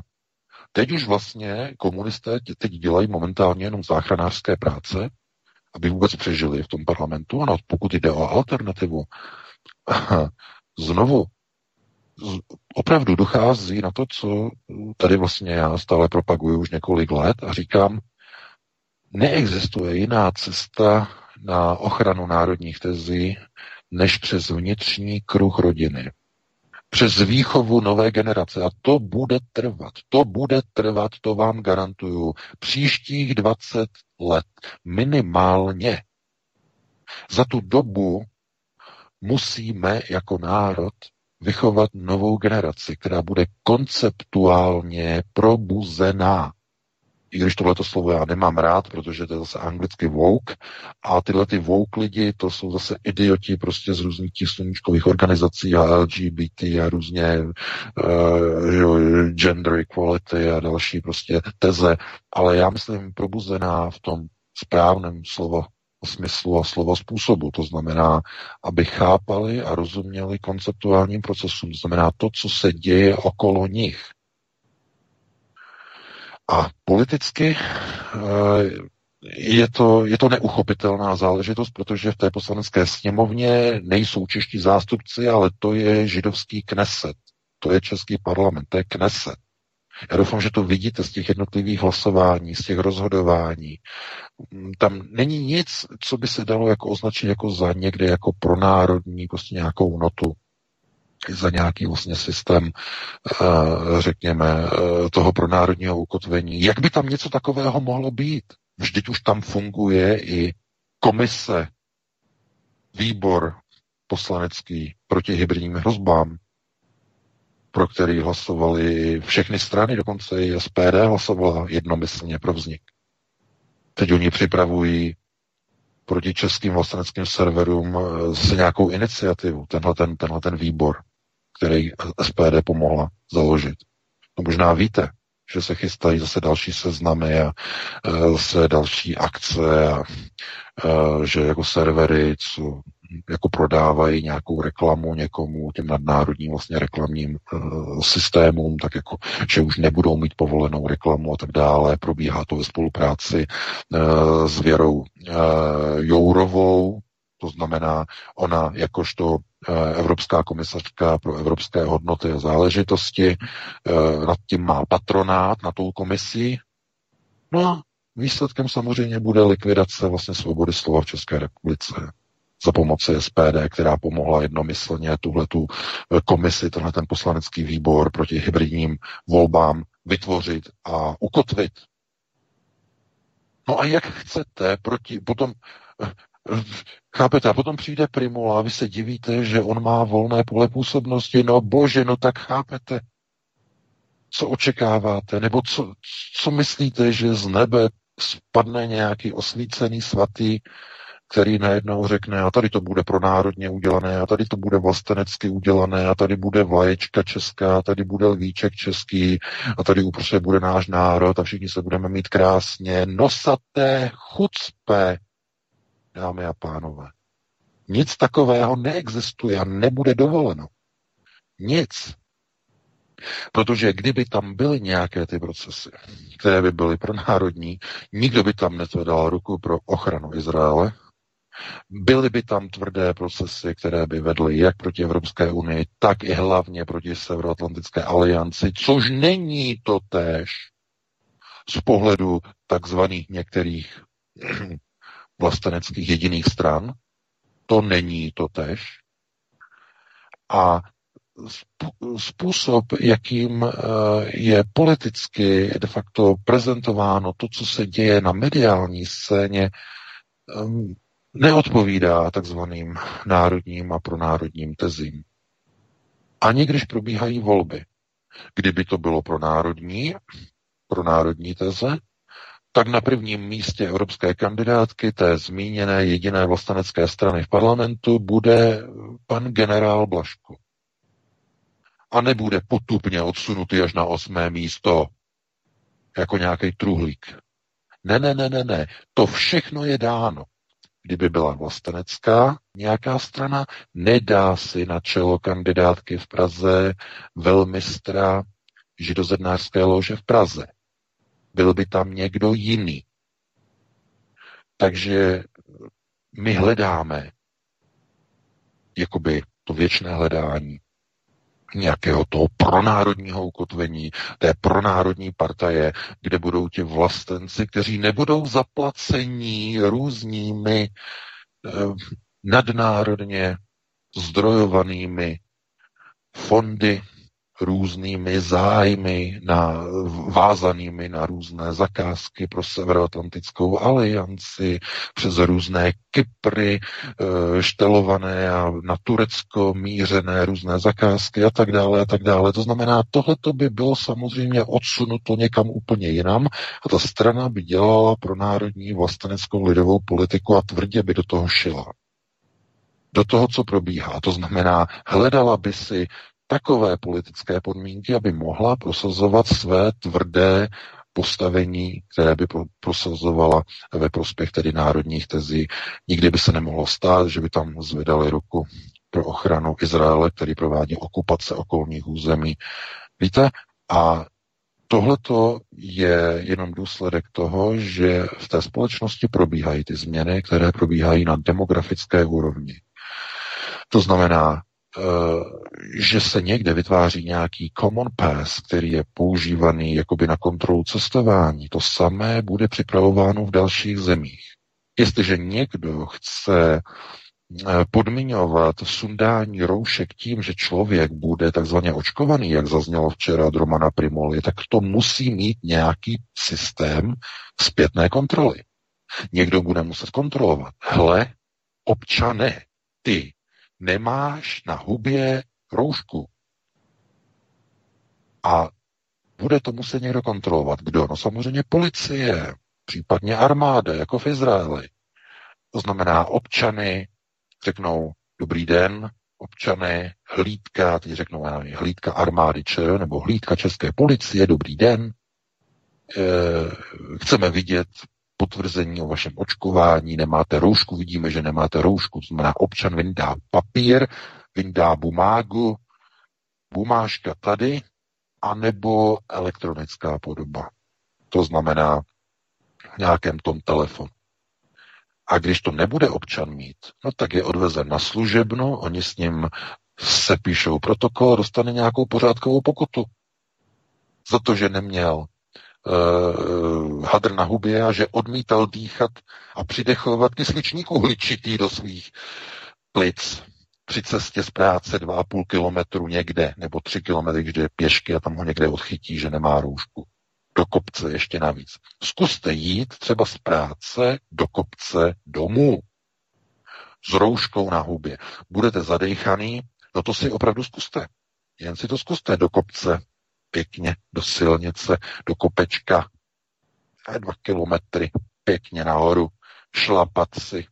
A nemusíte být žádný junák, eh, že vám je 20, 25, ne, ne, ne, to prostě v normálním věku, pokročilý věk, je mu 50, že jo, je mu 55, už se mu trochu krátí dech, teď on musí s tou rouškou, že jo, a on nemůže si ji sundat, protože okolo chodí na tom chodníku, že jo, okolo té silnice do toho kopce chodí lidi, takže míjí ty lidi, míjí, a oni chodí okolo něho, takže musí tu roušku mít, je tam ten kontakt. A on se zastaví, že jo, někde prostě po 200 metrech a musí odpočívat, prostě je udejchaný teď co? Co nastává? No nastává proces, kterému se říká hyperventilace. To znamená, on se snaží rychle a rychle dýchat, ale stále přidechuje přes ten kus zatraceného hadru přes hubu neustále CO2. Začne se mu točit hlava, protože se mu zvyšuje objem CO2, to znamená objem primolizovaného oxidu uhličitého se mu dostává do krve. Kysličník uhličitý začíná omamovat tohoto pána a on po dvou minutách sebou sekne na zem, jako už sekají na zem žáci v českých školách, nebo ten článek před 14 dny v těch domažlicích, kde omdlévají děti ve škole, protože to nezvládají a potom záchranka je odváží do nemocnice. Byl to článek na mainstreamu, měli jsme o tom článek na Aeronetu. Takže, a to jsou jenom děti, které sedí ve škole. Teď si představte toho člověka, on jde do toho kopce a teď tam budou na něho čekat fízlové samozřejmě od hamáčka a hned a on nemá roušku a on čítuje, on podvádí, on jde do toho kopce, nemá tu roušku, hned v autě ho zastaví, dvakrát houknou, houk, houk a hned vylezou a hned buzerace. A vy nemáte roušku, jak to, že nemáte, no tak vy jste očkovaný, že není. On není očkovaný, vy, jste, vy jste, nejste očkovaný, jak to, že nejste očkovaný, no, protože zdravotní problémy, že jo, nechce vypadat jako kreten, takže řekne, já bych se nechal, ale tohle to bojí se, že jo, říct svůj politický názor, že je proti očkování, aby neměl problémy, takže oni řeknou, no a my vás odvezeme na to očkování, no, bude to zadarmo, pan Primula to platí všechno. Okolo letají motýle, no pasma tri, takže někomu, někomu to připadá jako, prostě jako, jako vtipné, ale to je pouze popis eh, jednoho možného scénáře, reality, kdy prostě člověk jde do schodů, že jo, nějaký, že jo, eh, po starých zámeckých schodech, že jo, v Praze, tak jdete nahoru, že jo, když vyjdete nahoru, tak jste úplně v jako prase s cvičkama a to z toho důvodu, že prostě to neudejcháte v těch 50-60 letech. To nedáte takzvaně na pohodu. To znamená, s tím hadrem zkuste si to. Chápete to přidechování toho CO2 potom způsobuje ty kolapsy, protože se vám dostane to CO2 do krve a potom do mozku. To znamená hypoxie, navozená hypoxie. Takže my bychom o tady to mohli, mohli mluvit velmi dlouho, velmi dlouho. E, máme ještě jedno téma, takže bychom se do něho pustili. Máme 2032, takže se pustíme ještě do toho třetího. Určitě, VK, to krásně stihneme do té deváté hodiny. Americký federální rezervní systém, neboli FED, oznámil, že končí s papírovými penězi a velkým odběratelům bankovek a mincí oznámil, že pro rok 2020 už nepřijímá žádné objednávky na tisk nových dolarových bankovek. Zákazníci Fedu, čili banky, retailoví obchodníci, to znamená velkoodběratelé, směnárny a tak dále, mají recyklovat a používat staré bankovky a mince až do jejich úplné degradace, to znamená opotřebení. Fed navíc přestal distribuovat mince po celých Spojených státech. Obchodníci tím pádem nemají navracení a rozměňování lidem a tudíž musí odmítat úplně platby v hotovosti anebo je omezovat na malé bankovky. A to všechno pod záminkou COVID-19 přenášeného na hotovosti. Přesně o tom jsme se bavili, já si naprosto, na to naprosto živě vzpomínám a vy, nás posloucháte pravidelně, milí posluchači, tak určitě také, že to globální mafie připravuje v dubnu nebo v květnu, jsme si o tom povídali, postupné stahování hotovosti. My jsme se o tom bavili teda mnohem dříve, ale nebylo to tak akutní, aktuální. Jak je vidět, pod ten COVID se schová skutečně všechno a nahrazování digitálními penězi. A já si ještě vzpomínám, že pár hlupáků a tupců, kteří nás poslouchali, to vyhodnotili jako, že my jsme ti, kteří podporujeme přechod na digitální měnu a zrušení hotovostních plateb. To je bohužel tak, že když nás poslouchá opravdu jenom nějaký tupec, který začne roznášet totální nesmysly, když tady komentujeme, že globální elity provádějí geoengineering, to znamená chemtrails a tak dále, když eh, tady komentujeme přechod na digitální systém, měnový systém, tak jejich mozeček exploduje, těch bohužel těch pár, protože nejsou schopní asi vnímat souvislejší tok mluvené řeči a soustředit se na ní. A prostě ten jejich mozeček to vyhodnotí tak, že snad my něco takového podporujeme. Pro boha. Jo, to, to vím, že se e, někde šířilo. Tak, ale abychom se vrátili k té digitální měně, já ani VK nevím, jak to komentovat, to je prostě tak křišťálově přímo grosovsky jasné, že COVID je prostě jenom další záminka k urychlení přechodu z hotovostních plateb na bezhotovostní. To znamená větší kontrola nad tím, co, kolik a kde a hlavně za co utrácíme. A pokud budeme hodně rebelovat, jako my tady třeba na svou nemysílači, hodně protestovat, hodně se stavět na odpor proti globálním mafiánským elitám, tak nám prostě odstříhnou platební bránu, naše karta nám nebude fungovat, no a v podstatě bez hotovosti nemáme čím platit. A můžou nás takto efektivně třeba, eh, já nevím, vyhodit na ulici, nechat vyhladovět na ulici dokonce, protože ani nájem nebudeme moc platit, ani žádné jídlo, vyhodí nás na ulici. Prostě to je samozřejmě 10-20 let, no, jak to jde rychle, tak možná 10 let, možná ještě méně, 10 let dopředu. Jo, mnohým se to může zdát jako, že fikce, sci-fi, když tady strašíme, ale přesně k takovým důsledkům tohle všechno spěje. A vzpomeňme, o čem jsme se mluvili právě před těmi, já nevím, čtyřmi, pěti měsíci a už je to tady. Jo, takže asi nestrašíme. VK, půjdej. Samozřejmě, že zbavování se hotovosti a přechod na bezhotovostní transakce je součástí čtvrté průmyslové revoluce. Znamená, to jsou jak tedy sledování lidí, elektrifikace, tedy mobil, takzvaná mobilizace nebo elektromobilizace eh, dopravy, eh, přecházení na sdílené zdroje, na sdílenou dopravu, na sdílené bydlení, Eh, takzvané ekologické procesy, to znamená přecházení na elektřinu, jejíž výroba je ekologická, ale tím pádem té elektřiny je nedostatek. Dva dny starý článek z Kalifornie, kde kvůli požárům přestali eh, fungovat a eh, došlo k obrovskému propadu účinnosti fotovoltaických elektráren v poušti v Kalifornii došlo k výpadkům elektrických dodávek eh, kvůli tomu, že Kalifornie velmi značně ekologicky, je zajišťována tady výrobou elektřiny z ekologických zdrojů a kvůli tomu dochází k výpadkům elektrické energie v městech jako je San Francisco, Los Angeles, dalších. Jo, protože začalo vlastně hořet, takže je zatažená obloha, která zakryje sluneční svět a nad těma velkýma polema s těma fotovoltaickými panelama prostě okamžitě klesá energetický výkon těch panelů eh, o 83%, tam bylo v tom článku napsáno a kvůli tomu kolabuje prostě LA, a oni musí potom dovážet z velké dálky elektřinu a tam taky mají málo, protože tam zase nejsou e, na to uspůsobený, aby vyváželi elektřinu. Mají pro sebe a něco málo e, ven, ale ne natolik, aby dokázali utáhnout prostě desetimilionový LA. Takže to prostě je něco neuvěřitelného. Jak, a jenom ukázka toho, jak funguje vlastně e, ten proces čtvrté průmyslové revoluce. Je to proces, který nepřinese vyřešení nedostatku, ale implementuje snížení celospolečenské spotřeby zdrojů skrze, skrze energetickou nedostatečnost.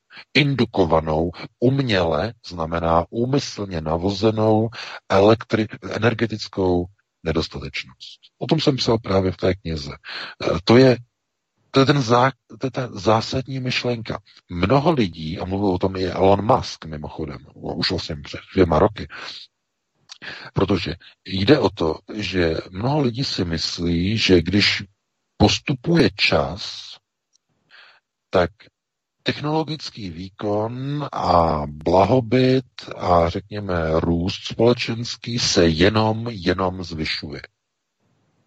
To znamená, když se řekne, co bylo před stolety, bylo na tady té úrovni a dneska máme tohleto. A kdybychom šli ještě dál, třeba do doby před pětisty lety a tisíci lety, tak bychom jako říkali, no tehdy měli jenom kulaté kolo, měli nějaký kravský povoz a dneska létáme do vesmíru. To znamená, pro nás by to byla představa jakési křivky, která jakoby jde nějak směrem nahoru, to znamená, ta společnost jenom roste, ale ta čtvrtá průmyslová revoluce je úplně o něčem jiném. Když se na ní totiž dobře podíváte, tak je, to není progresivistická éra, ale degresivistická. Klesající. Proč? Z jakého důvodu? No tak si vemte fakta o čtvrté průmyslové revoluci. Zmenšování spotřeby fosilních zdrojů. Zmenšování spotřeby e, nebo takzvané uhlíkové stopy jedince, zmenšování uhlíkové stopy měst, zmenšování uhlíkové stopy automobilů. Co to znamená? E, méně produkce, méně výroby, méně energií, méně elektřiny, méně automobilů, méně pohybu. To je degresivistický model. Celá čtvrtá průmyslová revoluce nemá za úkol něco posunovat nahoru, ale degresovat, snižovat globální spotřebu úplně všeho. A to je i ten evropský Green Deal v podstatě, že? A jako to, je, to není jenom evropský, to je celosvětový hmm, a Spojených státech. Hmm. To je, to je globální, to je přesně ono. To jsou to, to, jsou, to jsou degresivistické procesy. Možná jste slyšeli, jako že američtí levičáci, liberálové, že jsou takzvaní progresivis, progresivisté a tak dále. To, to je omyl. to, co hlásí Dům Sion, to, co hlásí Antifa, to, co prohlašují tady ti levičáci, eh, to jsou, to jsou degresivistické procesy. To nemá s progresí vůbec nic společného. Víte, kdo je progresivista ve Spojených státech? To jsou podporovatelé Donalda Trumpa. To je Trump, který chce uh, posilovat těžbu fosilních paliv, aby více šlapala ekonomika. To znamená, tam potom se dá očekávat ten ekonomický růst. To je progresivismus. To znamená, paradoxně Trump je progresivista. Ekonomický minimálně hospodářský i sociální samozřejmě. Když si vyděláte víc peněz, no tak máte lepší životní standard. Je to progresivismus. Ale když máte méně práce kvůli covidovým uzávěrám a primulovským lockdownům, to je co? To je snižování bohatství, snižování mest, snižování rodinného eh, bohatství, snižování společenského statusu, snižování pracovních míst, uzavírání podniků, uzavírání hospod, uzavírání továren, zmenšování podílu aut, zmenšování dojezdu aut, omezování dostupnosti bytů, omezování dostupnosti aut, protože že jo, baterie a tak dále velice drahá, eh, potom recyklace, že jo. To znamená omezování, omezování, snižování. A to nemá s progresivismem naprosto nic společného. To jsou degresivistické procesy. Proto celá čtvrtá průmyslová revoluce je degresivistický proces. To znamená proces úpadku snižování. Jak jinak byste potom vysvětlili, že v LA nemají elektřinu na svícení a na nic, ani na uh, semafory, na křižovatkách, protože někde se zatáhla kvůli požárům obloha. Chápete? To je potom ten důsledek. A ve společnosti uh, se vytváří i hlavně tedy v procesech vzdělávání řekněme, takové intence a takové tlaky, aby, na, aby nová mládež nad těmito skutečnými fakty nechtěla přemýšlet, neuvažovala nad nimi. To znamená, oni přijdou třeba z té neziskovky na tu školu, na tu střední školu, začnou teda vykládat o tom ekologismu a tak dále, tak dále, že jo, uh, Green Deal a tak dále, ale uh, teď někdo z těch eh, skutečně inteligentních žáků, studentů, který tam je, tak prostě musí říct, energeticky a ekonomicky to přece vůbec nedává smysl, to, co tady povídáte. Jestliže bude méně firem, bude méně spotřeby ve společnosti, protože se všechno bude sdílet, tak jak já teda vydělám na tu svoji hypotéku, na to svoje auto, Vždyť já tu hypotéku ani to auto nikdy mít nebudu. A ta paní z té neziskovky řekne, no vždyť ty to můžeš sdílet. A ten chytrý člověk řekne, no dobře, tak komu teda to auto bude patřit, když to auto bude sdílené? A když ta pracovnice té neziskovky bude upřímná, tak řekne, to auto bude zakoupeno městem z veřejných rozpočtů. Dámy a pánové. To je ten car sharing. Městských rozpočtů, státních rozpočtů, rozpočtů různých eh, guberní, eh, různých krajů, krajských nebo i státních, to je jedno, ale přerozdělování. A to je neomarxismus. Proto je tam ten původ toho marxismu v přerozdělování zdrojů. To je to jediné, co má marxismus s neomarxismem, jinak nemá nic společného, ale to přerozdělování zdrojů je to, co činí e, neomarxismus společný s původním marxismem. To je ta tragédie. A tohleto ve společnosti, jako se ukazuje v poslední době, že nedochází e, lidem mladé generaci už vůbec ne. A osobní vlastnictví je hlavním jakoby tím hnacím motorem veškerého pokroku bílé civilizace. Schválně říkám bílé, nemluvím o Aziatech, nemluvím o černoších ani o jiných rasách, mluvím o gojské pracovní rase. Osobní vlastnictví všude tam, kde bylo zavedeno osobní vlastnictví, to znamená nějaká forma eh, kapitalismu, i třeba hypotetického, i když to mělo třeba nálepku nějakého kvazi socialismu, tak to je jedno, tak i v tom Československu zásadní roli, tedy před rokem 89, hrál jeden model. Osobní vlastnictví. A i v tom Československu určitě si mnozí pamatují, že eh, byl tedy systém rozdělený na soukromé nebo osobní vlastnictví a eh, takzvaný majetek v socialistickém vlastnictví. No a i to byl jeden z důsledků, proč vlastně ten systém úplně skolaboval a zhroutil se. Protože Goj, a můžou se na to dělat různé studie, nemá vztah k majetku, který je společný. Goj má geneticky zakodováno, že se stará jenom o to, co je jeho vlastní. Což je velmi zajímavé, je to velmi zvláštní. E, to není u všech ras. Například v Ázii, to je zajímavé, v Ázii e, tohle to úplně až tak nefunguje. Dokonce to nefunguje ani u Arabů. Ani u Arabů v muslimském světě kde je zakořeněno dlouhá staletí, dlouhá staletí sdílení zdrojů. To jistě víte, že jsou velké rodiny, které zůstávají pospolu, sdílí staří s mladými, majetky, jídlo, všechno, dokonce výplaty mzdy mezi sebou sdílí v muslimských rodinách. To já vím, že to je nepochopitelné pro západní civilizaci, ale proto říkám a proto mluvím o gojských e, národech. To znamená ve chvíli, kdy chcete zlikvidovat gojské národy a gojské rasy, tak jim sáhnete na jejich gloriolu, na soukromé vlastnictví. A to můžete udělat mnoha a mnoha způsoby.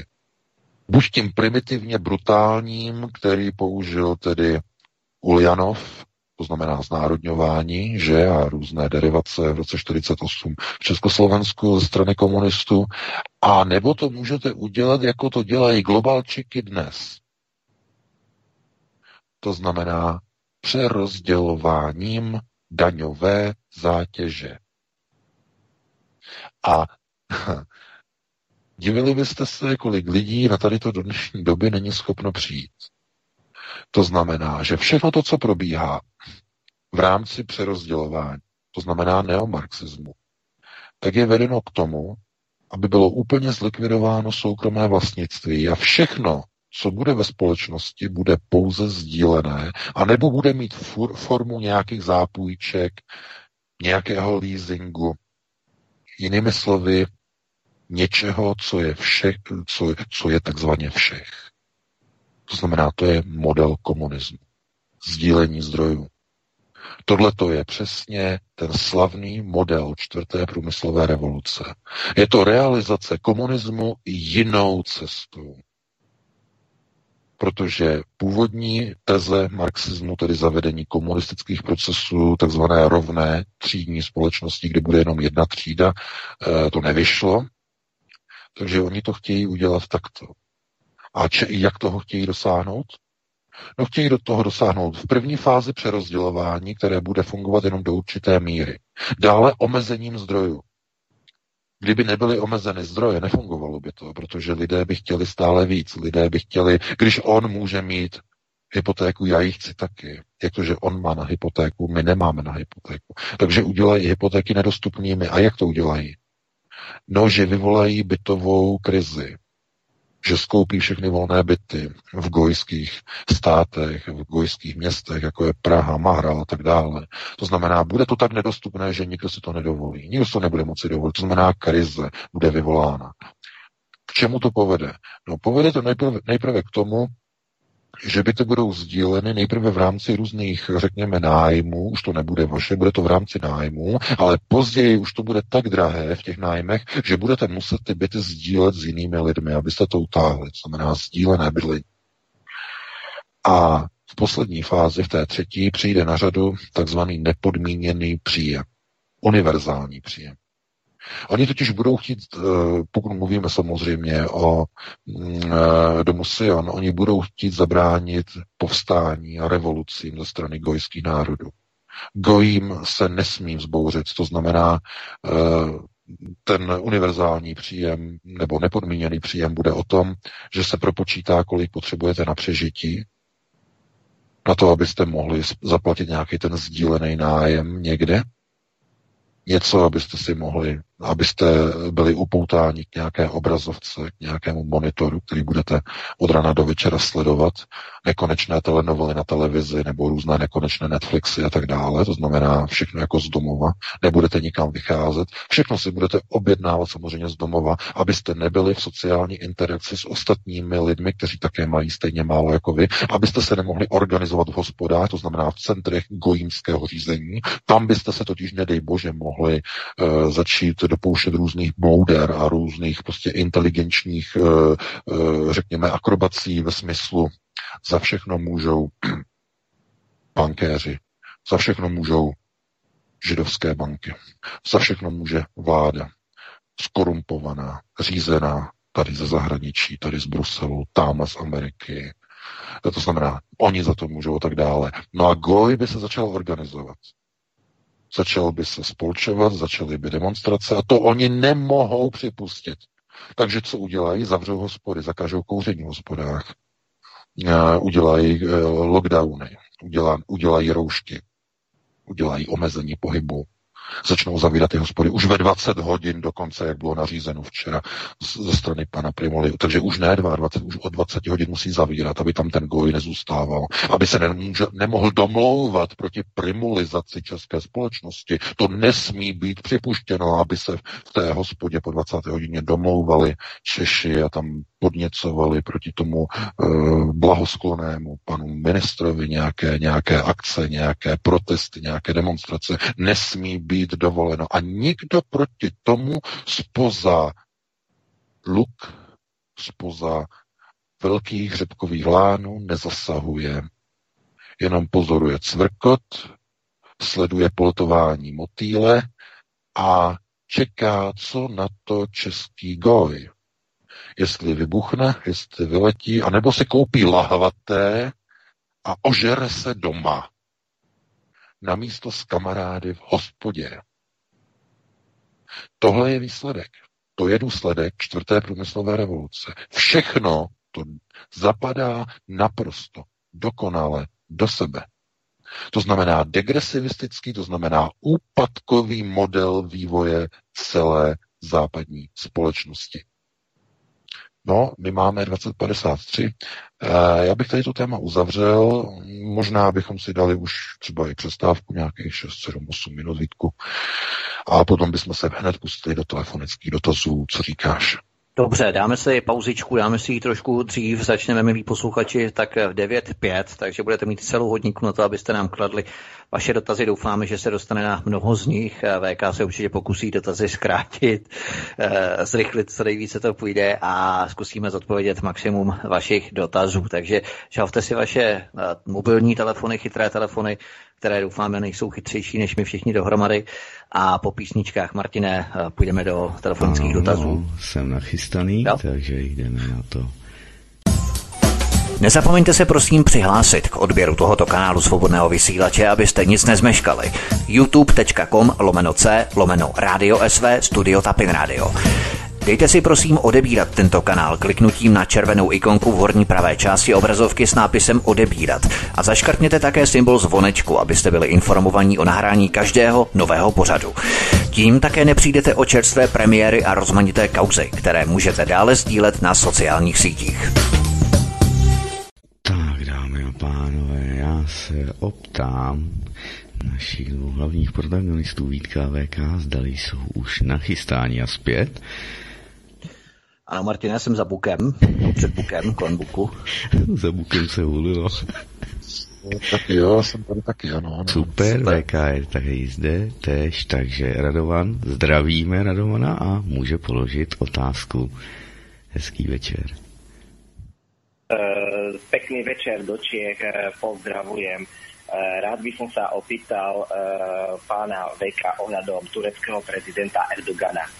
Eh, pred nedávnom eh, noviny Times of Israel eh, priniesli článok, že prezident Erdogan pred poslancami v meste Ankara vyhlásil.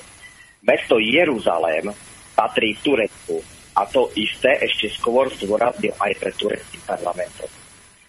Okrem iného Erdogan povedal, Jeruzalem sme museli opustiť do slzami v očiach na konci prvej svetovej vojny. Zároveň kritizoval Izrael za prílišné židovstvo v meste Jeruzalem. Jeruzalem je naše mesto, mesto od nás. Pán Veka, začína sa naplňovať tzv. proroctvo Talmudu, bude Jeruzalem zničený, ak ho nedostane späť sultán Sulejman zvaný Erdogan. Děkuji a budu poslouchat. Děkujeme. Já děkuji za dotaz. No samozřejmě je to ten součást onoho, onoho proroctví, to znamená všichni nepřátelé okolo země e, Izraele e, se takzvaně sesypou e, na Izrael a úplně ho zničí. E, proroctví hovoří o sedmi sluncích, které vyjdou nad zemí judskou a, a spálí vlastně na uhel, na popel úplně všechno, co se na povrchu té země bude nacházet. To znamená, e, to to proroctví a tohle to je jenom pouze ukázka toho, že i úloha Turecka je součástí vlastně tohoto, tohoto talmudického proroctví, to znamená, to je to součástí.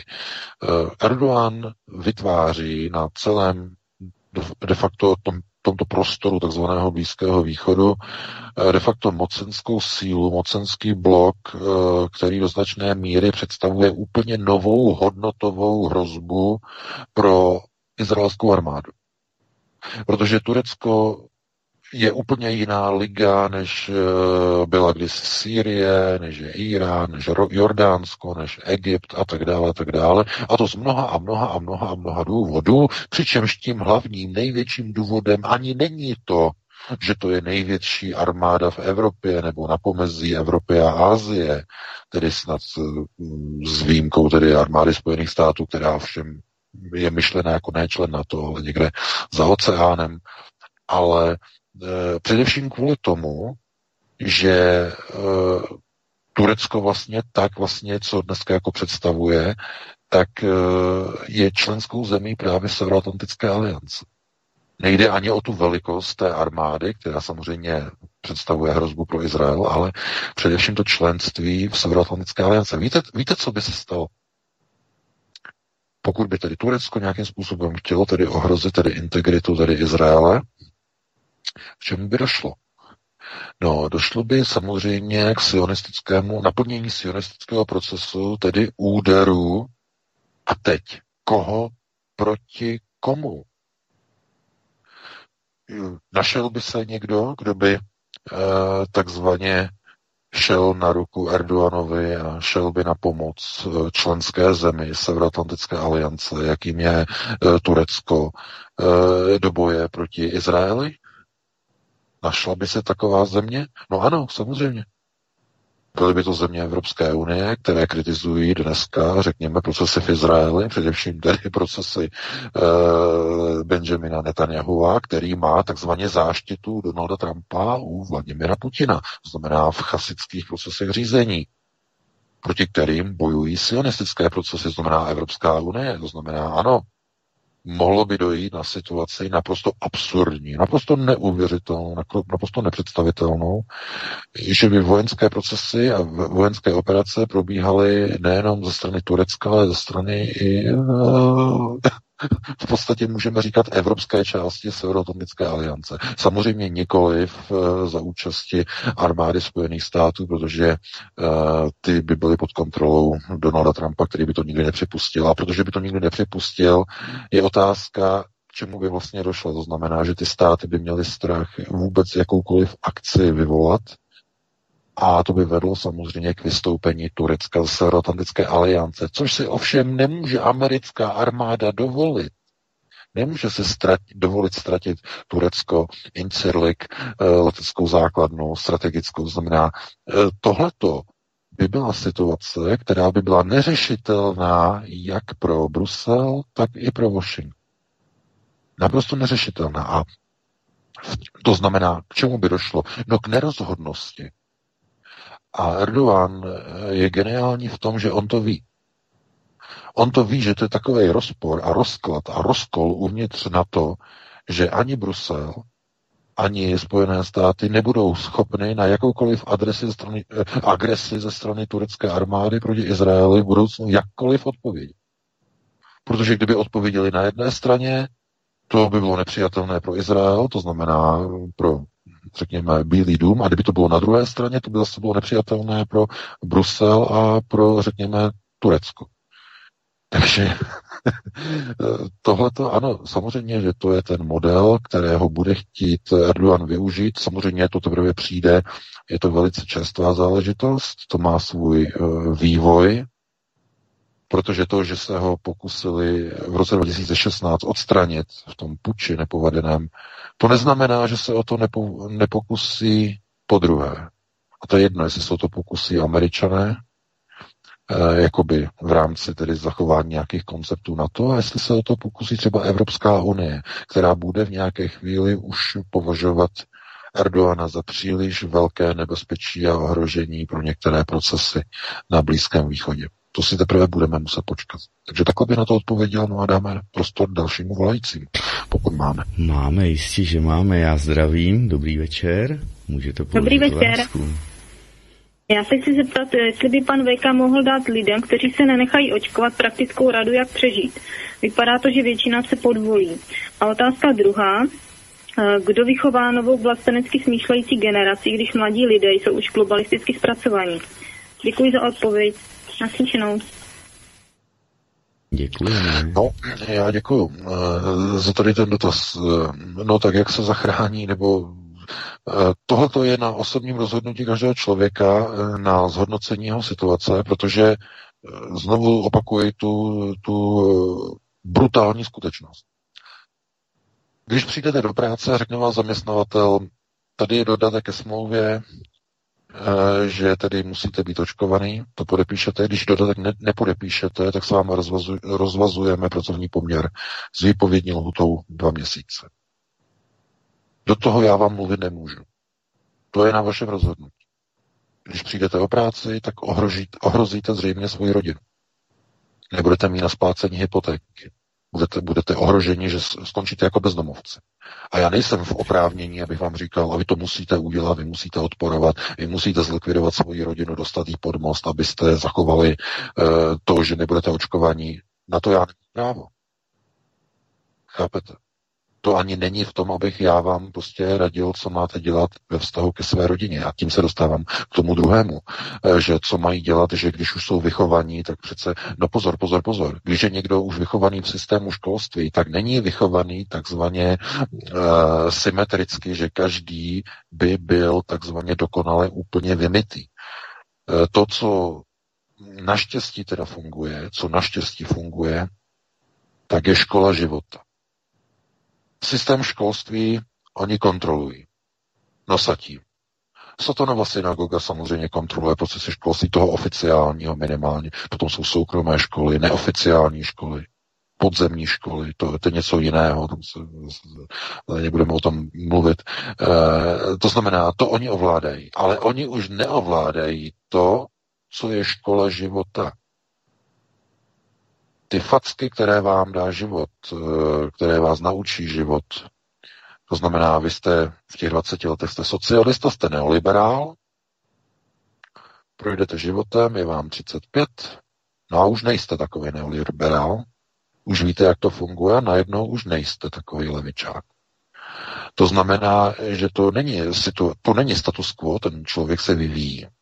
Ten člověk se vyvíjí a někdy potom ve 40-50 letech najednou si začne pustit, pouštět svobodné e, vysílání, e, ať už je to svobodný vysílač, nebo začne číst prostě různé servery, různé aeronety a různé alternativní servery, tak to je právě ten proces a důsledek té školy života. To znamená, ta škola toho života, ten život tedy je sám o sobě, ten vám otevře ty oči, protože vás naučí něčemu, čemu vás žádná škola, ta klasická, připravit nedokáže. To každý člověk, který prošel životem, má něco za sebou, nevylezl sotva z fakulty, tak už ví, jak to funguje.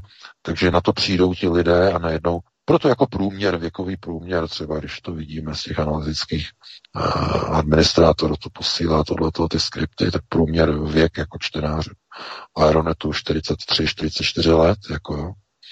Uh, to je jako zajímavé, jako většina jako lidí, jo, nad 40, že, no, jako čtenáři Aeronetu. Takže to něco jako, mimochodem to je zase jako věk třeba husákových dětí, jo. Také skoro okolností právě, ale mm, je to dobré, že tam prostě třeba, nevím, asi 11-12% lidí pod 30 let, to taky není jako úplně špatný, to není jako špatný signál.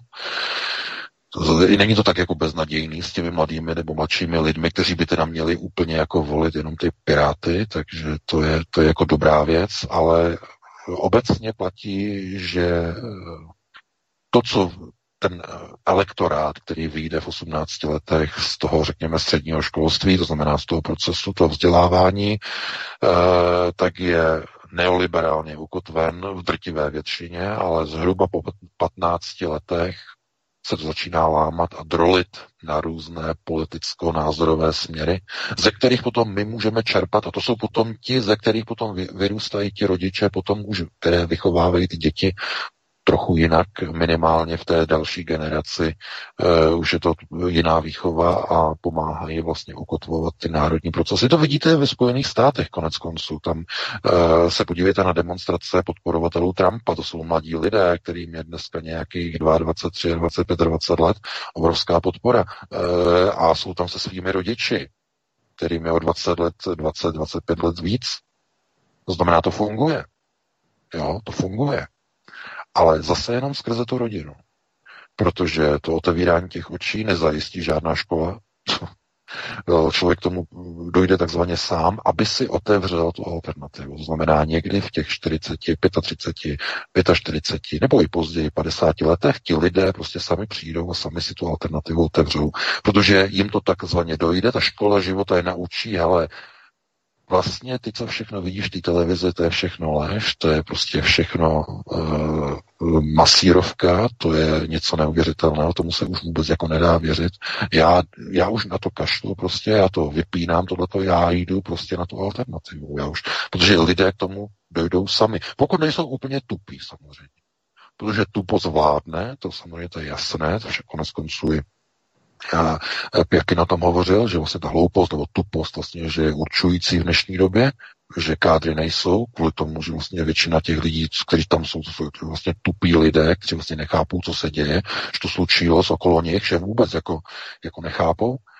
A e, pro nás je vlastně důležité odchytávat tyto lidi, kteří vlastně takzvaně z toho systému se probudí, to znamená řekněme, z té modré pilule se dostanou ven, se probudí a zjistí, že what the fuck is going on, nedokážou to pochopit, říkají si, co se to děje a uh, jdou takzvaně uh, na tu alternativu. Každý den se takhle probouzí spousta lidí. Každý den, každého to jednou takhle prostě proběhne, řekněme z toho, řekněme z toho portfolia zhruba těch 20% populace. V těch 20% se nacházíme. To, co je alternativa, je těch 20% reálných, teoretických 30%. Ale 20% je to, se s čím dokáže alternativa v podstatě pracovat. To znamená 20% civilizace, populace má tuhle schopnost zhruba v tom na počátku toho středního věku, když to budeme říkat někde okolo těch 40, eh, tam prostě ti lidé se dostávají eh, k té realitě, to znamená k tomu zreálnění toho života. A to zreálnění potom ukazuje, eh, že ti lidé vlastně buď začnou používat v tom věku ten svůj mozek k tomu, co mají, to znamená k tomu takzvanému logickému nebo konceptuálnímu myšlení a na ten zbytek k tomu nedojde. Ten zůstane u toho mainstreamu, ten zůstane, řekněme, u té iluze, ten zůstane v tom modelu té modré pilule, která vlastně v té nevědomosti ho vede až vlastně do hrobu a do toho důchodu, pokud vůbec nějaký bude mít. Takže tak, tak bych to uzavřel, no a dáme prostě dalšímu volajícímu, pokud máme teda. Tak jistě, že máme, už předpínám, až se mi to tady někde objeví, tak teď nevím, proč se mi to neobjevuje, tak, svobodný vysílač, dobrý večer, můžete položit dotaz. Dobrý večer, všichni zdravím. Eh, já moc děkuji za slovo a eh, jenom dodám k tomu, co pan VK říkal. Eh, lidi se probudí, až vypnou televizi. Já jsem to kdysi absolvoval, už 12 let na ně nekoukám a za to rád. Teď k dotazu. Eh, chtěl jsem se zeptat na volby v USA. Já teda se bavím s přáteli tam, tak favorizuju Trumpa. Uh, mediální masírka teda favorizuje Bidena. Tak uh, poprosím o názor pana VK. Děkuju a zdravím. Dobře, děkujeme. Tak já jenom dodám, že jak pán nadnesl, tak eh, já taky televizi nesleduju už od roku 2010. Takže 10 let, teď 2020 a je to úplně úžasný a vřele všem doporučuju. VK, povídej. No, já děkuji za dotaz. No, co se týče vlastně těch amerických voleb, tak eh, na to nemůžete reagovat, to, co říkají různé průzkumy a tak dále. To znamená, to je stejné, jako bylo před čtyřma rokama z Hillary Clinton, že vede od nějakých 16 bodů a nebo 17 bodů. Důležité je to, co jsou fakta ze Spojených států. Tak, jak probíhají uh, volební mítingy, volební setkání. To znamená takzvaný entuziasmus těch voličů narvané k prasknutí, narvané uh, schromážně, nebo narvaná schromáždění, takzvané rallies, tomu říkají, kdy přijde 10-20 tisíc eh, lidí na příjezd Donalda Trumpa. Když přijede Biden, je tam 11 lidí v tom sále. To znamená, uh, volby ve Spojených státech teď už nejsou vůbec v té rovině demokratický voleb. Tam se plánuje sfalšování voleb ve velkém. Ve velkém, v obrovském, v obrovském měřítku. Oni proto dělají všechno. To, co se falšovalo v Evropě, takové ty drobné, jako volba rakouského prezidenta, to byly drobné, to bylo nezajímavé, eh, nikdo tomu ani nevěnoval pozornost nebo různé zázračné takové to fejky, eh, fejky sem, fejky tam, 2017, eh, zázračné dostání se to 09 na poslední chvíli do parlamentu, když vypadly volební servery Českého statistického úřadu. To nebudeme komentovat, to byly drobné. To, co se chystá ve Spojených státech, je vlastně v podstatě ukradení voleb hned vlastně ve velkém pomocí vlastně korespondenční hlasu.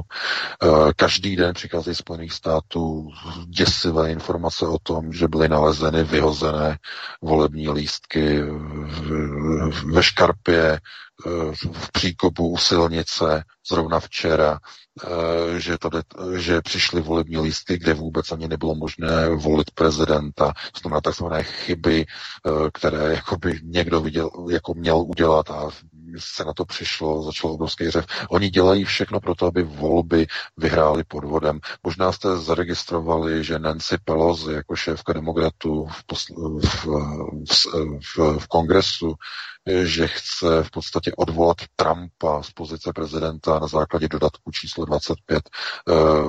25. Eh, dodatek ústavy umožňuje odvolat prezidenta, jestliže je nemocný. Oni chtějí kvůli tomu koronaviru ho odvolat. To znamená, eh, a proč? Proč měsíc před volbama chce Nancy Pelosi odvolat Donalda Trumpa? Z jakého důvodu? No, protože vědí, vědí, že prohrajou volby. Trump vyhraje volby, získá zhruba 300-320 hlasů eh, volitelů, eh, bude to červené tsunami, bude to trtivé vítězství, ale bude snaha zkrátka ty volby sfalšovat pomocí hlasů, spochybnit je.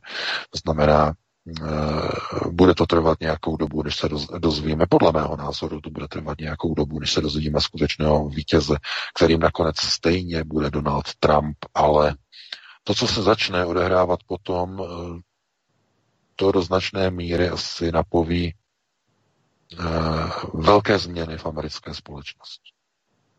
Minimálně proces rozpadu občanské společnosti, minimálně proces k rozbití americké unie, protože tak, jak je to vlastně nastaveno v této iteraci, tak Donald Trump bude, hm, oni říkají, posledním prezidentem Spojených států amerických, tak, jak je známe v této podobě. To je to, je to co musí proběhnout, to, co, tak, jak je to nastavené a oni proto Trump bude zvolen kvůli tomu, aby tuhle tu práci v uvozovkách, i když za ní nemůže, ale prostřednictvím toho odporu proti Trumpovi, aby to proběhlo. Takhle je to nastavené. Ano, je to, je to, je to, je to, je to strašné, je to strašné zjištění, minimálně pro lidi, kteří uh, ve Spojených státech žili nebo žijí nebo mají nějaký vztah, tak je to zoufalé zjištění, ale Trump je pro ně Teď mluvíme o globalčicích, o domu. Důležitý k tomu, aby se stal katalyzátorem rozbití Spojených států, jejich rozpadu. To je pro ně strašně důležité. Proto nemůže být zvolen uh, Joe Biden, protože on ten, ten proces by nedokázal saturovat. To je pro ně strašně důležité. V okamžiku, kdy oni by tam dostali tady toho panáka, tak situace v těch ulicích, jako je Antifa, jako je BLM, už by neměli svoji kauzu. Neměli by proč demonstrovat. Trump by byl pryč, to znamená, ten proces rozpadu by se Spojených států by se nepodařil. Proto oni musí zvolit Donalda Trumpa. Takže takhle bych na to odpověděl, no a dáme prostor dalšímu volajícímu, pokud máme teda někoho. Tak jistě, že máme. Připojuji ho do vysílání, svobodný vysílač, dobrý večer, můžete položit otázku. Eh, dobrý večer, tady Gregor David, Vyškova. Prosím vás, chtěl jsem se zeptat, eh, říkáte, že bychom mohli bojovat v rámci té rodiny, ale když já si zase povídám, když nenechám naočkovat ty svoje děti, nebo nebude dávat na testy, tak mě, tak mě vlastně stát zebere. Tak, tak řeknou, jako ty je nedáš do školy, no, nebudou chodit do školy a ty se o ně nemůžeš starat, nejsou na očkování, nebudeš, nebudou chodit do školy, nemůžeš se o ně starat, takže ti je vezmeme a, a čím to padlo. Takže ta rodina už to, to už vlastně nehraje žádnou roli, protože já budu bez dětí. No, tak jenom taková otázka. Děkuju, mějte se pěkně. Dobrou noc. Dobře, děkujeme. No, já děkuji za dotaz. Já, já jsem o tom přece teď před chvílí hovořil. Já nemůžu nikomu přece říkat, co má dělat. On musí zhodnotit, každý člověk musí zhodnotit, zhodnotit svoji uh, situaci ve vztahu k rodině. A pozor, to, co se říká o těch dětech, dětech uh, že vezmou děti. Pozor, pozor, teď je to teď je trošku jiná situace. Vy můžete požádat o dálkové studium svého dítěte z domova. To už je možné samozřejmě. To znamená distanční studium, znamená dítě bude doma a přes počítač se bude učit normálně z domova. A tohle je dokonce i podporované Evropskou unii, to znamená tzv. elektronizace dálkové výuky. Dokonce Piráti to podporují. a to je takové chucpe neuvěřitelné. Proč? Chtějí, ano, chtějí izolovat ty lidi doma, protože uh, oni vědí, že spousta lidí se nebude chtít dát naočkovat. A ani své děti. A oni chtějí uh, mít kontrolu nad těma dětma. Vy, oni můžou vzít jedno dítě z jedné rodiny, ale nemůžou vzít děti z milionu rodin, které odmítnou se očkovat. To nemůžou. To už je systémový problém.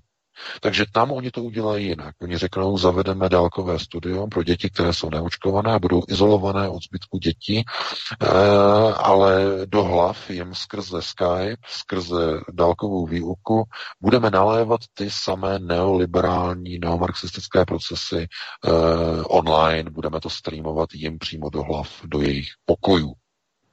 Takže to má řešení. Pozor, to má řešení, jako jo, samozřejmě. Ale jak říkám, Eh, je to, je to na rozhodnutí těch rodičů. Protože eh, s tím, jak ta fašizace a primulizace bude pokračovat, eh, tak rodiče, ti zblbnutí, sfašizovaní rodiče budou říkat, hele, ty se musíš kamarádit jenom s tím kamarádem, nebo který, jsou, který je očkovaný. Ty se nesmíš kamarádit s tím klukem tam od naproti. Eh, který jako jeho rodiče ho nenechali očkovat, protože má nějaký problém, že má nějaký problém, tak eh, s tím se ty nesmíš kamarádi, ještě od něho něco, něco chytneš. To malé dítě tomu nerozumí a bude se toho kamaráda bát. Tohle to přesně chtějí ty dobytkové udělat. Všichni ti primulové a další. Globalčiky. Přesně tohleto. Vytvoření fašizace ve společnosti. Strach. Bojím, bojím, bojím. Gojím, gojím, gojím. Mordechaj Lévy. Jeho rčení. Bojím, bojím, bojím, gojím, gojím, gojím. Tohle to oni chtějí udělat. Oni naprosto chtějí zlikvidovat eh, ty vztahy mezi těma dětma už velmi, už útle, v tom útlém věku, to znamená to fašizace už těch malých dětí, jako NSDAP, jako Hitlerjugend tady v Německu ve 30. letech, to znamená úplně stejný, jako ty nejsi, ty nejsi v Hitlerjugend, ty seš, ty seš žid, nebo ty seš, ty seš cikán, nebo ty seš někdo tady to vyčleněný, nebo tohleto, že proč nejsi prostě Hitlerjugend a tohleto, teď to bude úplně stejné. Úplně. To znamená, bude to nastavené tak, že musíš být očkovaný, musíš být mobil, kamarádi se sejdou, osmiletý kluk s nějakým jiným osmiletým, že jo, mají jít spolu do školy. E, maminka mi řekla, že jako, hele, že s tebou kamarádit, máš v mobilu covidový certifikát, tak se takhle ukážou na mobilu, jo, já mám covidový tady, jo. A řekl, aha, tak, se, tak můžeme spolu kamarádi, tak to je dobrý, to je OK. A když ne, tak budou spolu kamarádi jenom po internetu někde tajně, jenom online, budou hrát nějaké hry na dálku, protože se nebudou fyzicky moc někde se, sejít někde na hřišti, někde, někde prostě zahrát někde fotbal, nebudou moc. Takhle to přesně v rámci primulizace je připravené, dámy a pánové. Zelený plukovník se nezastaví. Jenom rodiče mohou rozhodnout o osudu svých dětí. Nikdo jiný to za ně udělat nemůže a ani nesmí. Takže já vám nemůžu radit, vy se sami musíte zařídit podle dostupných faktů a informací, které dostáváte které vám mimochodem poskytujeme i my v našich pořadech a v našich článcích na Aeronetu. Takže takhle bych to uzavřel, no a dáme prostě dalšímu volajícímu, pokud máme. Tam, samozřejmě, že máme, tak já ho připoju do vysílání. Dobrý večer, můžete položit otázku. A, Santiago. Jsme ve vysílání? Ano, už jste ve vysílání. Takže, pane VK, já vás poslouchám asi dva roky, bo jsem strašně nadšený, jak to se vedete. A tak první, co jste vedl, byla kampaň proti elektromobilům. Jak teďka to vypadá s elektromobilama?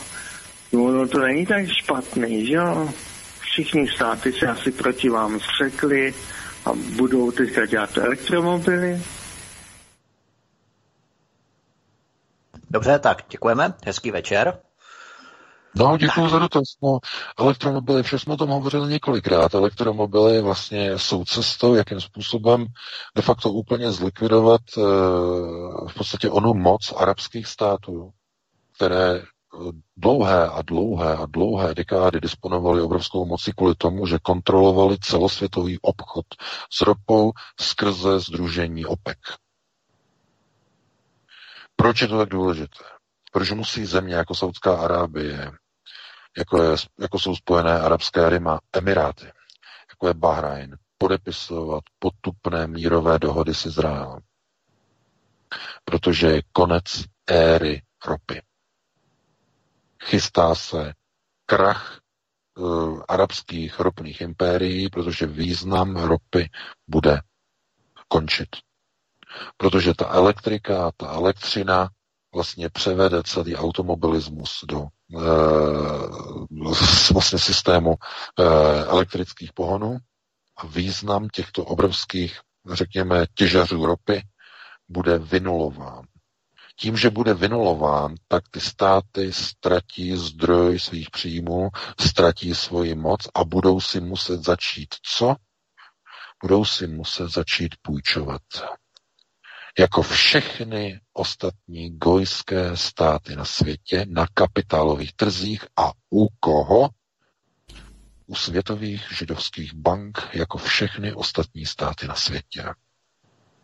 Združení OPEC, země jako Saudská Arábie, země jako Spojené Arabské Emiráty, jako Bahrajn, jako Kuwait a další, se všechny budou muset podřídit Izraeli a nebudou smět už bránit vzniku čeho?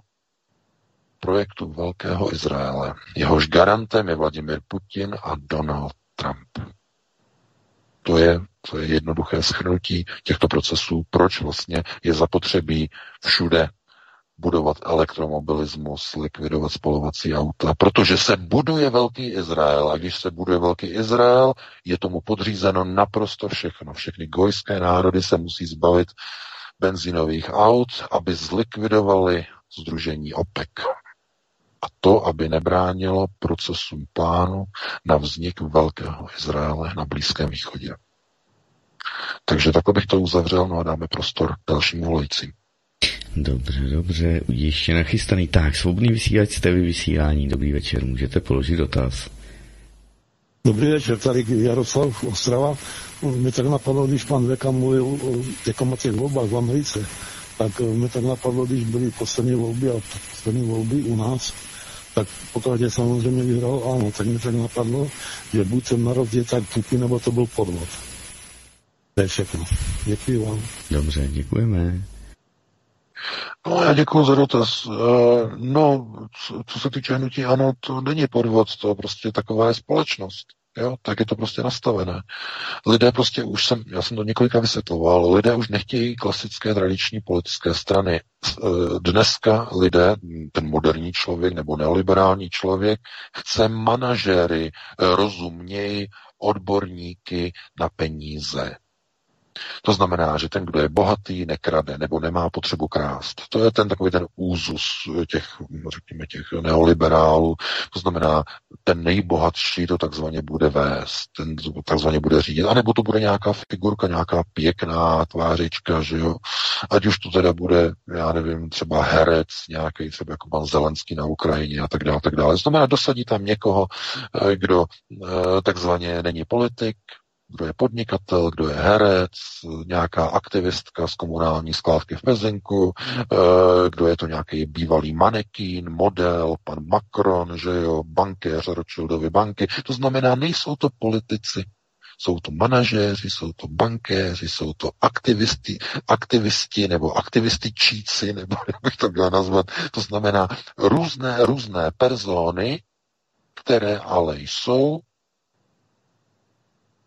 politikou nepolíbené. A o to jde.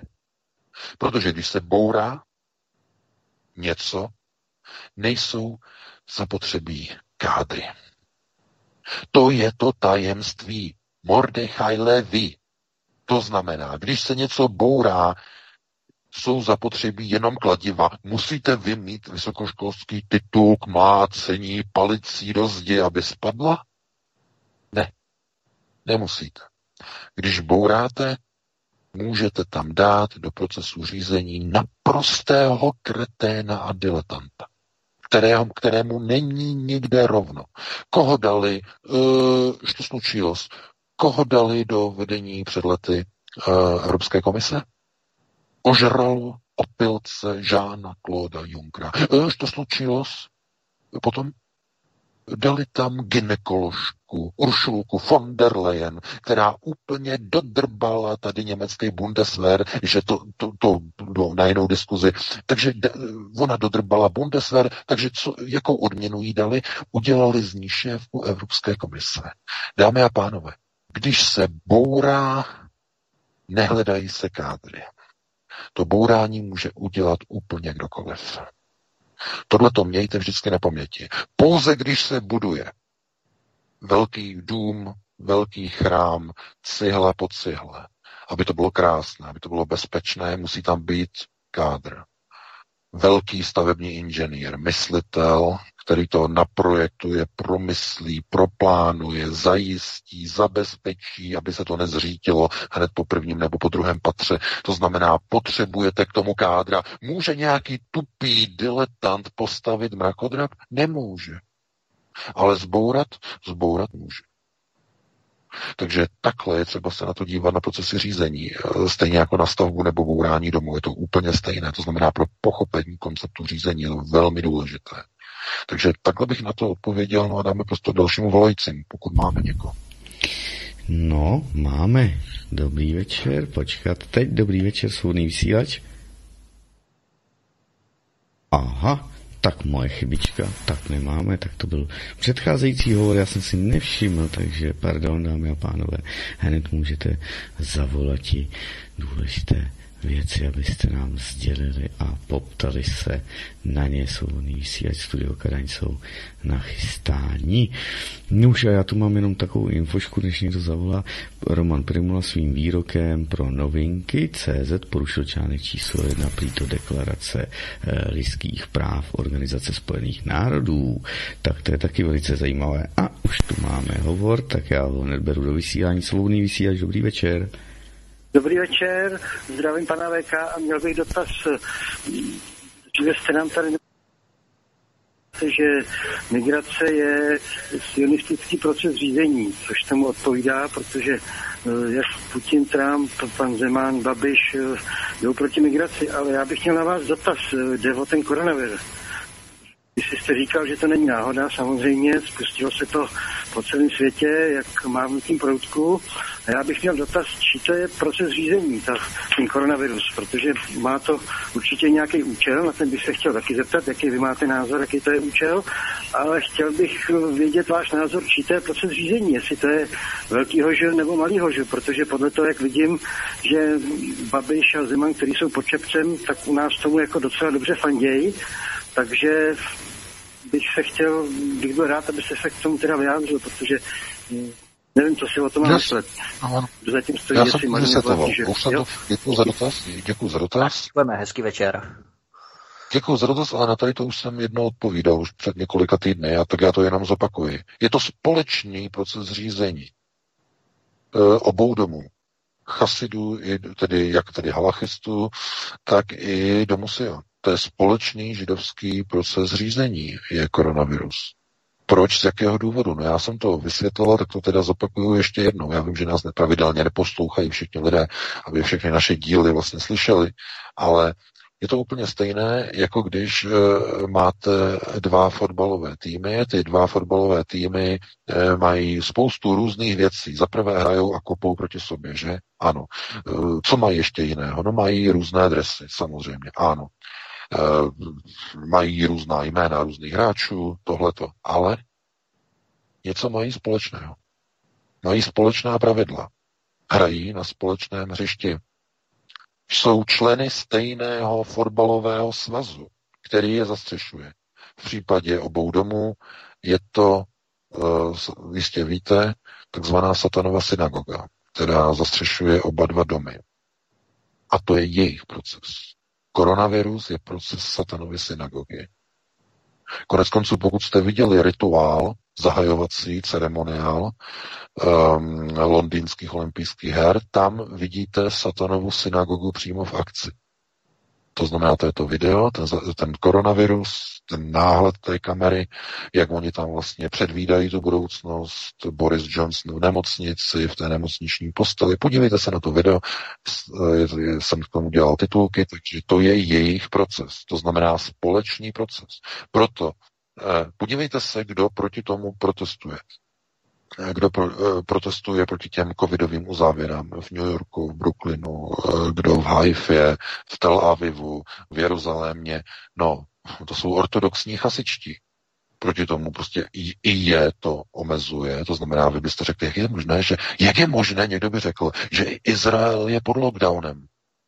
Jak je to možné, že oni pod lockdownem, oni jsou přece vyvolená země, proč oni? No, logicky, protože tyto procesy jsou nastavené pro kontrolu veškerého obyvatelstva v procesech řízení a získávání a ukotvování moci.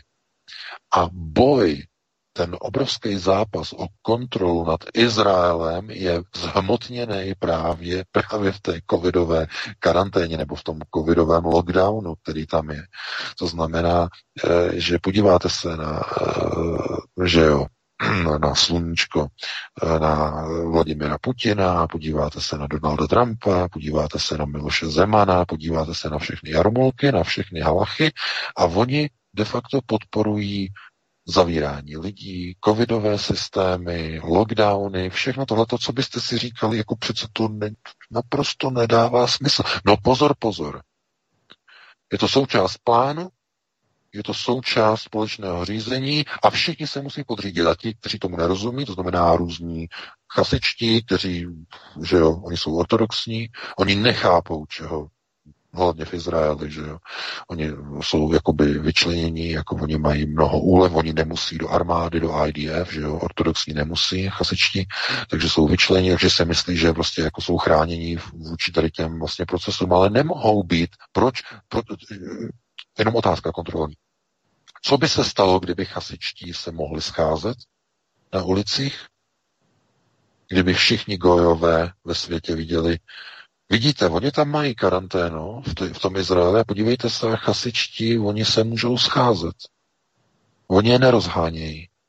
To je podvod. Všichni by to viděli. Proto oni ani nemůžou, ani oni, ani chasičtí se nemohou scházet. I je oni musí rozhánět, aby zkrátka se neprovalilo, jaký je to proces řízení. To znamená, musíte znovu se dívat na to jako na součást konceptuálního plánu obou křídel. To znamená, pozor, tohle to už není plán jednoho z týmů na hřišti. Tohle je součást hracího plánu celého mače mezi oběma týmy. Je to součást prodloužených pravidel. Jako když se hraje prodloužení, zápasu, je to nerozhodně, tak se prodlužuje nějaké ty minuty. A když nepadne gol a musí padnout, prodlužuje se další 20 minut prodloužení, systém prodloužení. Takhle klidně se můžete dívat na COVID. Tak dlouho se snažili měnit procesy řízení, to znamená vyhrát skrze že jo, proces bitva o Ruskou federaci, to znamená vyhrát procesy řízení, odstranit Putina, eh, odstranit procesy řízení na Ukrajině, nahradit a tak dále. Oni se pokoušeli, nešlo to jedna strana, druhá strana, zkoušeli to s Novičokem v Británii, jedno, druhý a ono se to jako nehejbalo ono se to neposunuje naprosto nikam, to znamená, procesy řízení se neposunuly a tak přišli s covidem. Kontrola lidí, omezování ekonomik, e, přesouvání pozornosti k elektromobilitě, konec e, že jo, zemí združených v systému OPEC, které budou teď nově podřízeny samozřejmě kabale, budou podřízeny bankovnímu kaganátu, protože už nebudou svobodné, Ropa nebude mít význam, budou muset si začít půjčovat u sionistických bankovních společností. Arabové, taková potupa pro ně samozřejmě, ale nicméně součást dokonalé, dokonalého a dokonale vymyšleného plánu. Takže takhle bych na to odpověděl, no a dáme prostor dalším volajícím, pokud máme. Máme, máme, Čestmír se hlásí já ho beru teď už do vysílání. Hezký večer. Taky hezký večer, zdravím normálně. Vítka, Martine, tebe taky, pana Vájkáva taky. E, v Americe vidíte, že když tam někdo zemře, tak aby dostali prachy, tak se tam napíše, že je tam ten covid, že, jo, že mělo to s covidem. Ale my jsme tady taky chytří jako Češi a hlavně na tom severu, jo, protože to dřív taky bylo.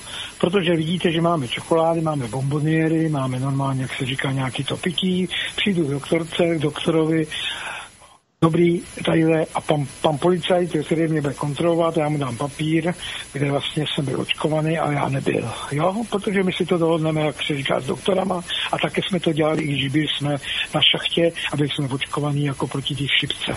Takže ani jednou se do mě nepíchli a naše parta a další parta a celý tyhle ty úseky a tohle to jo, tak se to tam rozšířilo a takhle šli normálně, že nás nikdo neopíchal. Takže takhle by se to mohlo taky dělat a je to tak lepší. Jsem rád, že teda normálně děti už nejsou očkovaný jako povinně ve škole, protože tam by byla ta chyba, protože lepší je, když vlastně pod naší, půl taky doktorce a ona jako nasimuluje písnití, třeba jak mají diabetici tu píchačku, no čup, aby vlastně nikdo to nerozkecalo, že ho to neměl. No, tak takhle jsem to jenom chtěl říct, že jsme Češi to dobře připraveni a tak je to i, jak se řekne, i jako postup pro další lidi, kteří tady poslouchají a kteří to nechtějí. Dobrý, tak všechno kluci a zatím ahoj a poslouchám a jsem rád. Dobrý, ahoj, ahoj. Dobře, děkujeme. No, já děkuji jako za komentování. No ano, samozřejmě, to je, tak to je, tak to je taková ta typická česká možnost, která taky samozřejmě přichází v úvahu, že jo. To každý musí potom vědět ve svém okolí, eh, že kdo, kde, jak, co. různé lahvičky, že jo, různé bomboniéry a tak dále, a tak dále, no. To je, ano, je to jedna, ano, je to jedna z možností, že jo, buďme realisté, jedna z možností to stále je, takže aspoň za to, no, tak díky za to, že Dobře, dobře. Tak, hned máme další hovor, tak já ho připojuji, jestli mohu, do vysílání Svobodný vysílač. Dobrý večer. Dobrý večer, eh, z Varu. Eh, zdravím všechny posluchače a pana VK, i vás. A mám takový dotaz. Pane VK, nemáte pocit, že probíhá světová biologická válka mezi korporacemi, tedy chci říct mimo státní útvary. Proto se třeba USA s Čínou nedokázali dohodnout, kdo to vyvolal. Jo, protože lidé, občané už nechtějí ve státech války, jo, a e, pro korporace je jednodušší, dejme tomu, e, biologické laboratoře na vývoj těchto těch zbraní, než dostupnost jaderných zbraní. Je to i takový taktický prostě, e, jo, takže poslouchám. Děkuji. Naslyšenou. Dobře, děkujeme. Eh, no ano, samozřejmě, to je koncept klasické takzvané zlaté miliardy, nebo ono už, už dokonce teď se říká jenom zlaté půl miliardy pro jistotu, protože ani ta zlatá miliarda, že už nebude jako schůdná v roce 2100 uh, eh, pro, pro tady tu planetu jako zdrojově a tak dále, tak dále, uh, nebo i jako v otázce podnebí a podobně. Ale uh, tohle to má trochu jinou souvislost. Uh, ty korporace, proč je tak důležité, proč se všude nasazují jako manažeři? Manažeři do procesu řízení, to znamená to bourání, to znamená ten diletant tam přijde, tím kladivem bouchá, rozbíjí ten starý původní světový řád, uh, připravuje nebo chystá nějaký novej. Proč je to tak důležité? No, protože on, ten, kdo bourá, nic nekonstruuje. To už je skonstruováno, připraveno za něj někdo jiný. To znamená, globalisté už to nachystali, už to připravili, bude se stavět hned, jakmile se dokončí bourání. E, kdy bude dokončeno bourání? No, až vymřou v nejbližších letech ti poslední z generace X, protože čas je ten největší zabiják, který kdy vznikl, který kdy žil, který kdy existoval. Čas vás zabije i v tom nejbezpečnějším podzemním bunkru pět kilometrů pod zemi.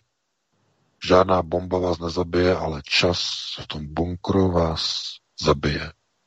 Nebudete nikdy žít tak dlouho, abyste dokázali se vyrovnat o něm nadčasovým, nebo pro člověka nadčasovým konceptům řízení a oni stačí prostě, když si počkají a potížisté zemřou.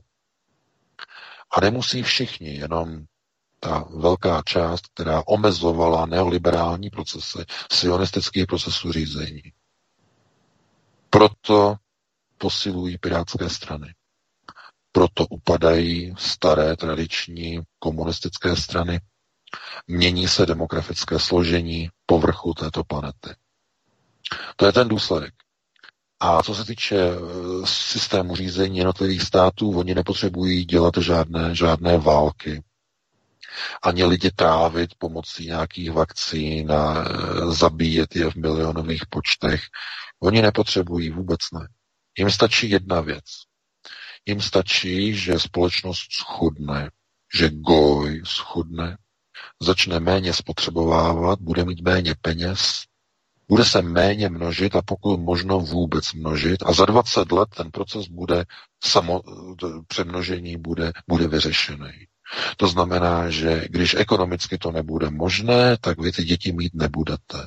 Vy když nebudete mít kde bydlet, bude vyvolaná ta bytová krize, nedostupnost. Byty tak neskutečně drahé, že si je na hypotéku nepořídíte a brzy ani na, eh, na nájem si je nepořídíte. Budete si poři, pořizovat dvě nebo tři děti do sdíleného bytu ve sdílené ekonomice, ve sdíleném bytě v rámci čtvrté průmyslové revoluce. Ne. A když budou děti vychovávány k takzvané pohlavní neukotvenosti, to znamená, že mají binární pohlaví, které si svobodně zvolí ve svých 13-14 letech, jestli chtějí být holka nebo kluk, bez ohledu na to, s čím se narodili, tak k čemu to povede? No, povede to k tomu, že nebudou mít děti. A protože mediální fronta je silná fronta, mnohem silnější než válečná fronta na šesté prioritě, tak oni nepotřebují někoho zabíjet. Ti lidé zkrátka vymřou protože nebudou se rozmnožovat. Tohle je součást oné redukce obyvatelstva na tu zlatou miliardu v průběhu příštích 50, 60 let. Oni nepotřebují dělat vůbec nic.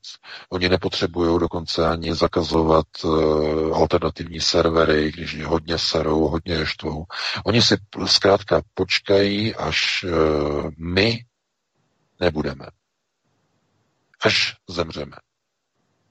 Až nebude kdo by vysílal tyhle pořady, kdo by psal ty články.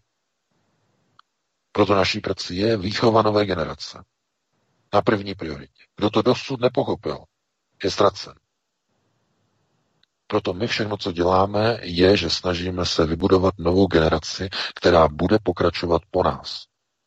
Pokud uděláme stejnou chybu, že nebudeme mít nástupce, skončíme no, jako, jako na Kubě, skončíme jako možná v nejbližší době v Ruské federaci, skončíme jako v Bělorusku, když není nástupce, když není ten, kdo by převzal ten prapor, nejsou vy, eh, vychovaní kádři, kteří by nastupovali po takzvané staré gardě, pokud bychom sebe tak jako za to označili, tak e, není potom řešení. Proto naším cílem je tady těch našich pátečních pořadů je vychovávat novou generaci minimálně skrze ty lidi, kteří nás poslouchají a kteří mají děti a potom vychovávají novou generaci. To znamená, aby vychovávali k takzvanému národnímu ukotvení, aby uh, ukazovali svět, který je okolo nás, s takovými barvami a v takovém světle, v jakém skutečně a doopravdy je.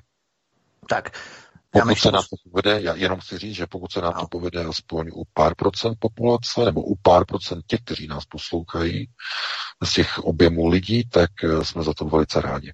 Takže takhle bych to ukončil. Máme 56 a možná bychom pustili asi posledního volajícího do našeho pořadu, pokud máme Te, někoho. Teď jsem to chtěl říct, že poslední dotaz, eh, jestli máme, Martine, někoho. Máme, máme. Jestli vydržel na telefonu, dobrý večer, svobodný vysílač, můžete položit dotaz. Dobrý večer, tady posluchač Roman, vydržel jsem, mám dvě otázky a ty budou velice krátký. Možná už to pan VK říkal nebo neříkal, nevím o tom. Řekněte jenom krátce, tady potřeba něco zvádět. Proč vidím Trumpa s modrou a červenou kravatou? Já jsem o něm něco četl, chtěl bych se zeptat na pana VK na to. Stačí krátce. A co se teď stalo s tou Merkelovou, že se cepala? Taky stačí krátce, není potřeba to rozvádět. Děkuji, budu poslouchat. Děkujeme. No, já děkuji za dotaz. Uh, prosím vás, to je politika, kravata. Červená je barva republikánů, modrá demokratů. On, když Trump jede do nějakého státu, který, ve kterém je většina tedy demokratů nebo demokraticky smýšlejících a chce ten stát takzvaně switchnout, to znamená, eh, aby v těchto těch volbách volili právě Trumpa, tak jako na důkaz takového toho uznání, že v demokratickém státě tak si bere modrou kravatu. Jo, jakože v demokratickém státě, kde jako je většina tedy demokratických voličů a když je ale v typicky teda jako republikánském státě, tak si bere červenou kravatu. Ne vždycky to dodržuje, jo, pozor, ne vždycky už jsem ho viděl, že měl modrou kravatu, i když byl v Texasu, což bylo takové trochu zvláštní, uh, jakožto republikánský stát, že jo, velmi silně, ale uh, to jsou zkrátka jenom takové ty nuance, kdy jeho poradci mu poradí, hele, jedeme tam, jedeme třeba do okrsku, kde je hodně demokratů, ale jsou tam takzvaně right-leaning, right-leaning Democrats. To znamená demokrati, kteří jsou více napravo a jsou schopní jako volit ty republikány, tak tam prostě přijede s modrou kravatou. No to je celé. No a co se týče toho klepání, toho cukání té Merkelové, no samozřejmě to jsme o tom měli článek, tohleto, a ona tohleto vždycky jako má eh, po nějakém jednání, nebo když má někde nějaký, nějaký prostě jakoby vystoupení, najednou se strašně začne klepat. Eh, to je samozřejmě mozkové postižení. Mozkový projev, mozkový projev nějaké, nějaké poruchy. A v tom článku já jsem vlastně uváděl jako ty jednotlivé různé možnosti. Každopádně eh, ona eh, i možná i kvůli tomu oznámila, že vlastně už nebude příště kandidovat na, eh, jako na kancléřku, že už nebude jako vlastně ani ve volbách, že se nebude účastnit příští volby. Je to možná, jako spekuluje se, že to možná je právě i z těch zdravotních důvodů, i když jako je to samozřejmě spekulace, ale to její klepání a cukání se při těch vždycky uh, aktech, uh, těch ceremoniálech, kdy se má fotit tohleto, tak vypadá to velmi zvláštně, jako kdyby někdo jí vstupoval do hlavy. Uh, nějaká entita.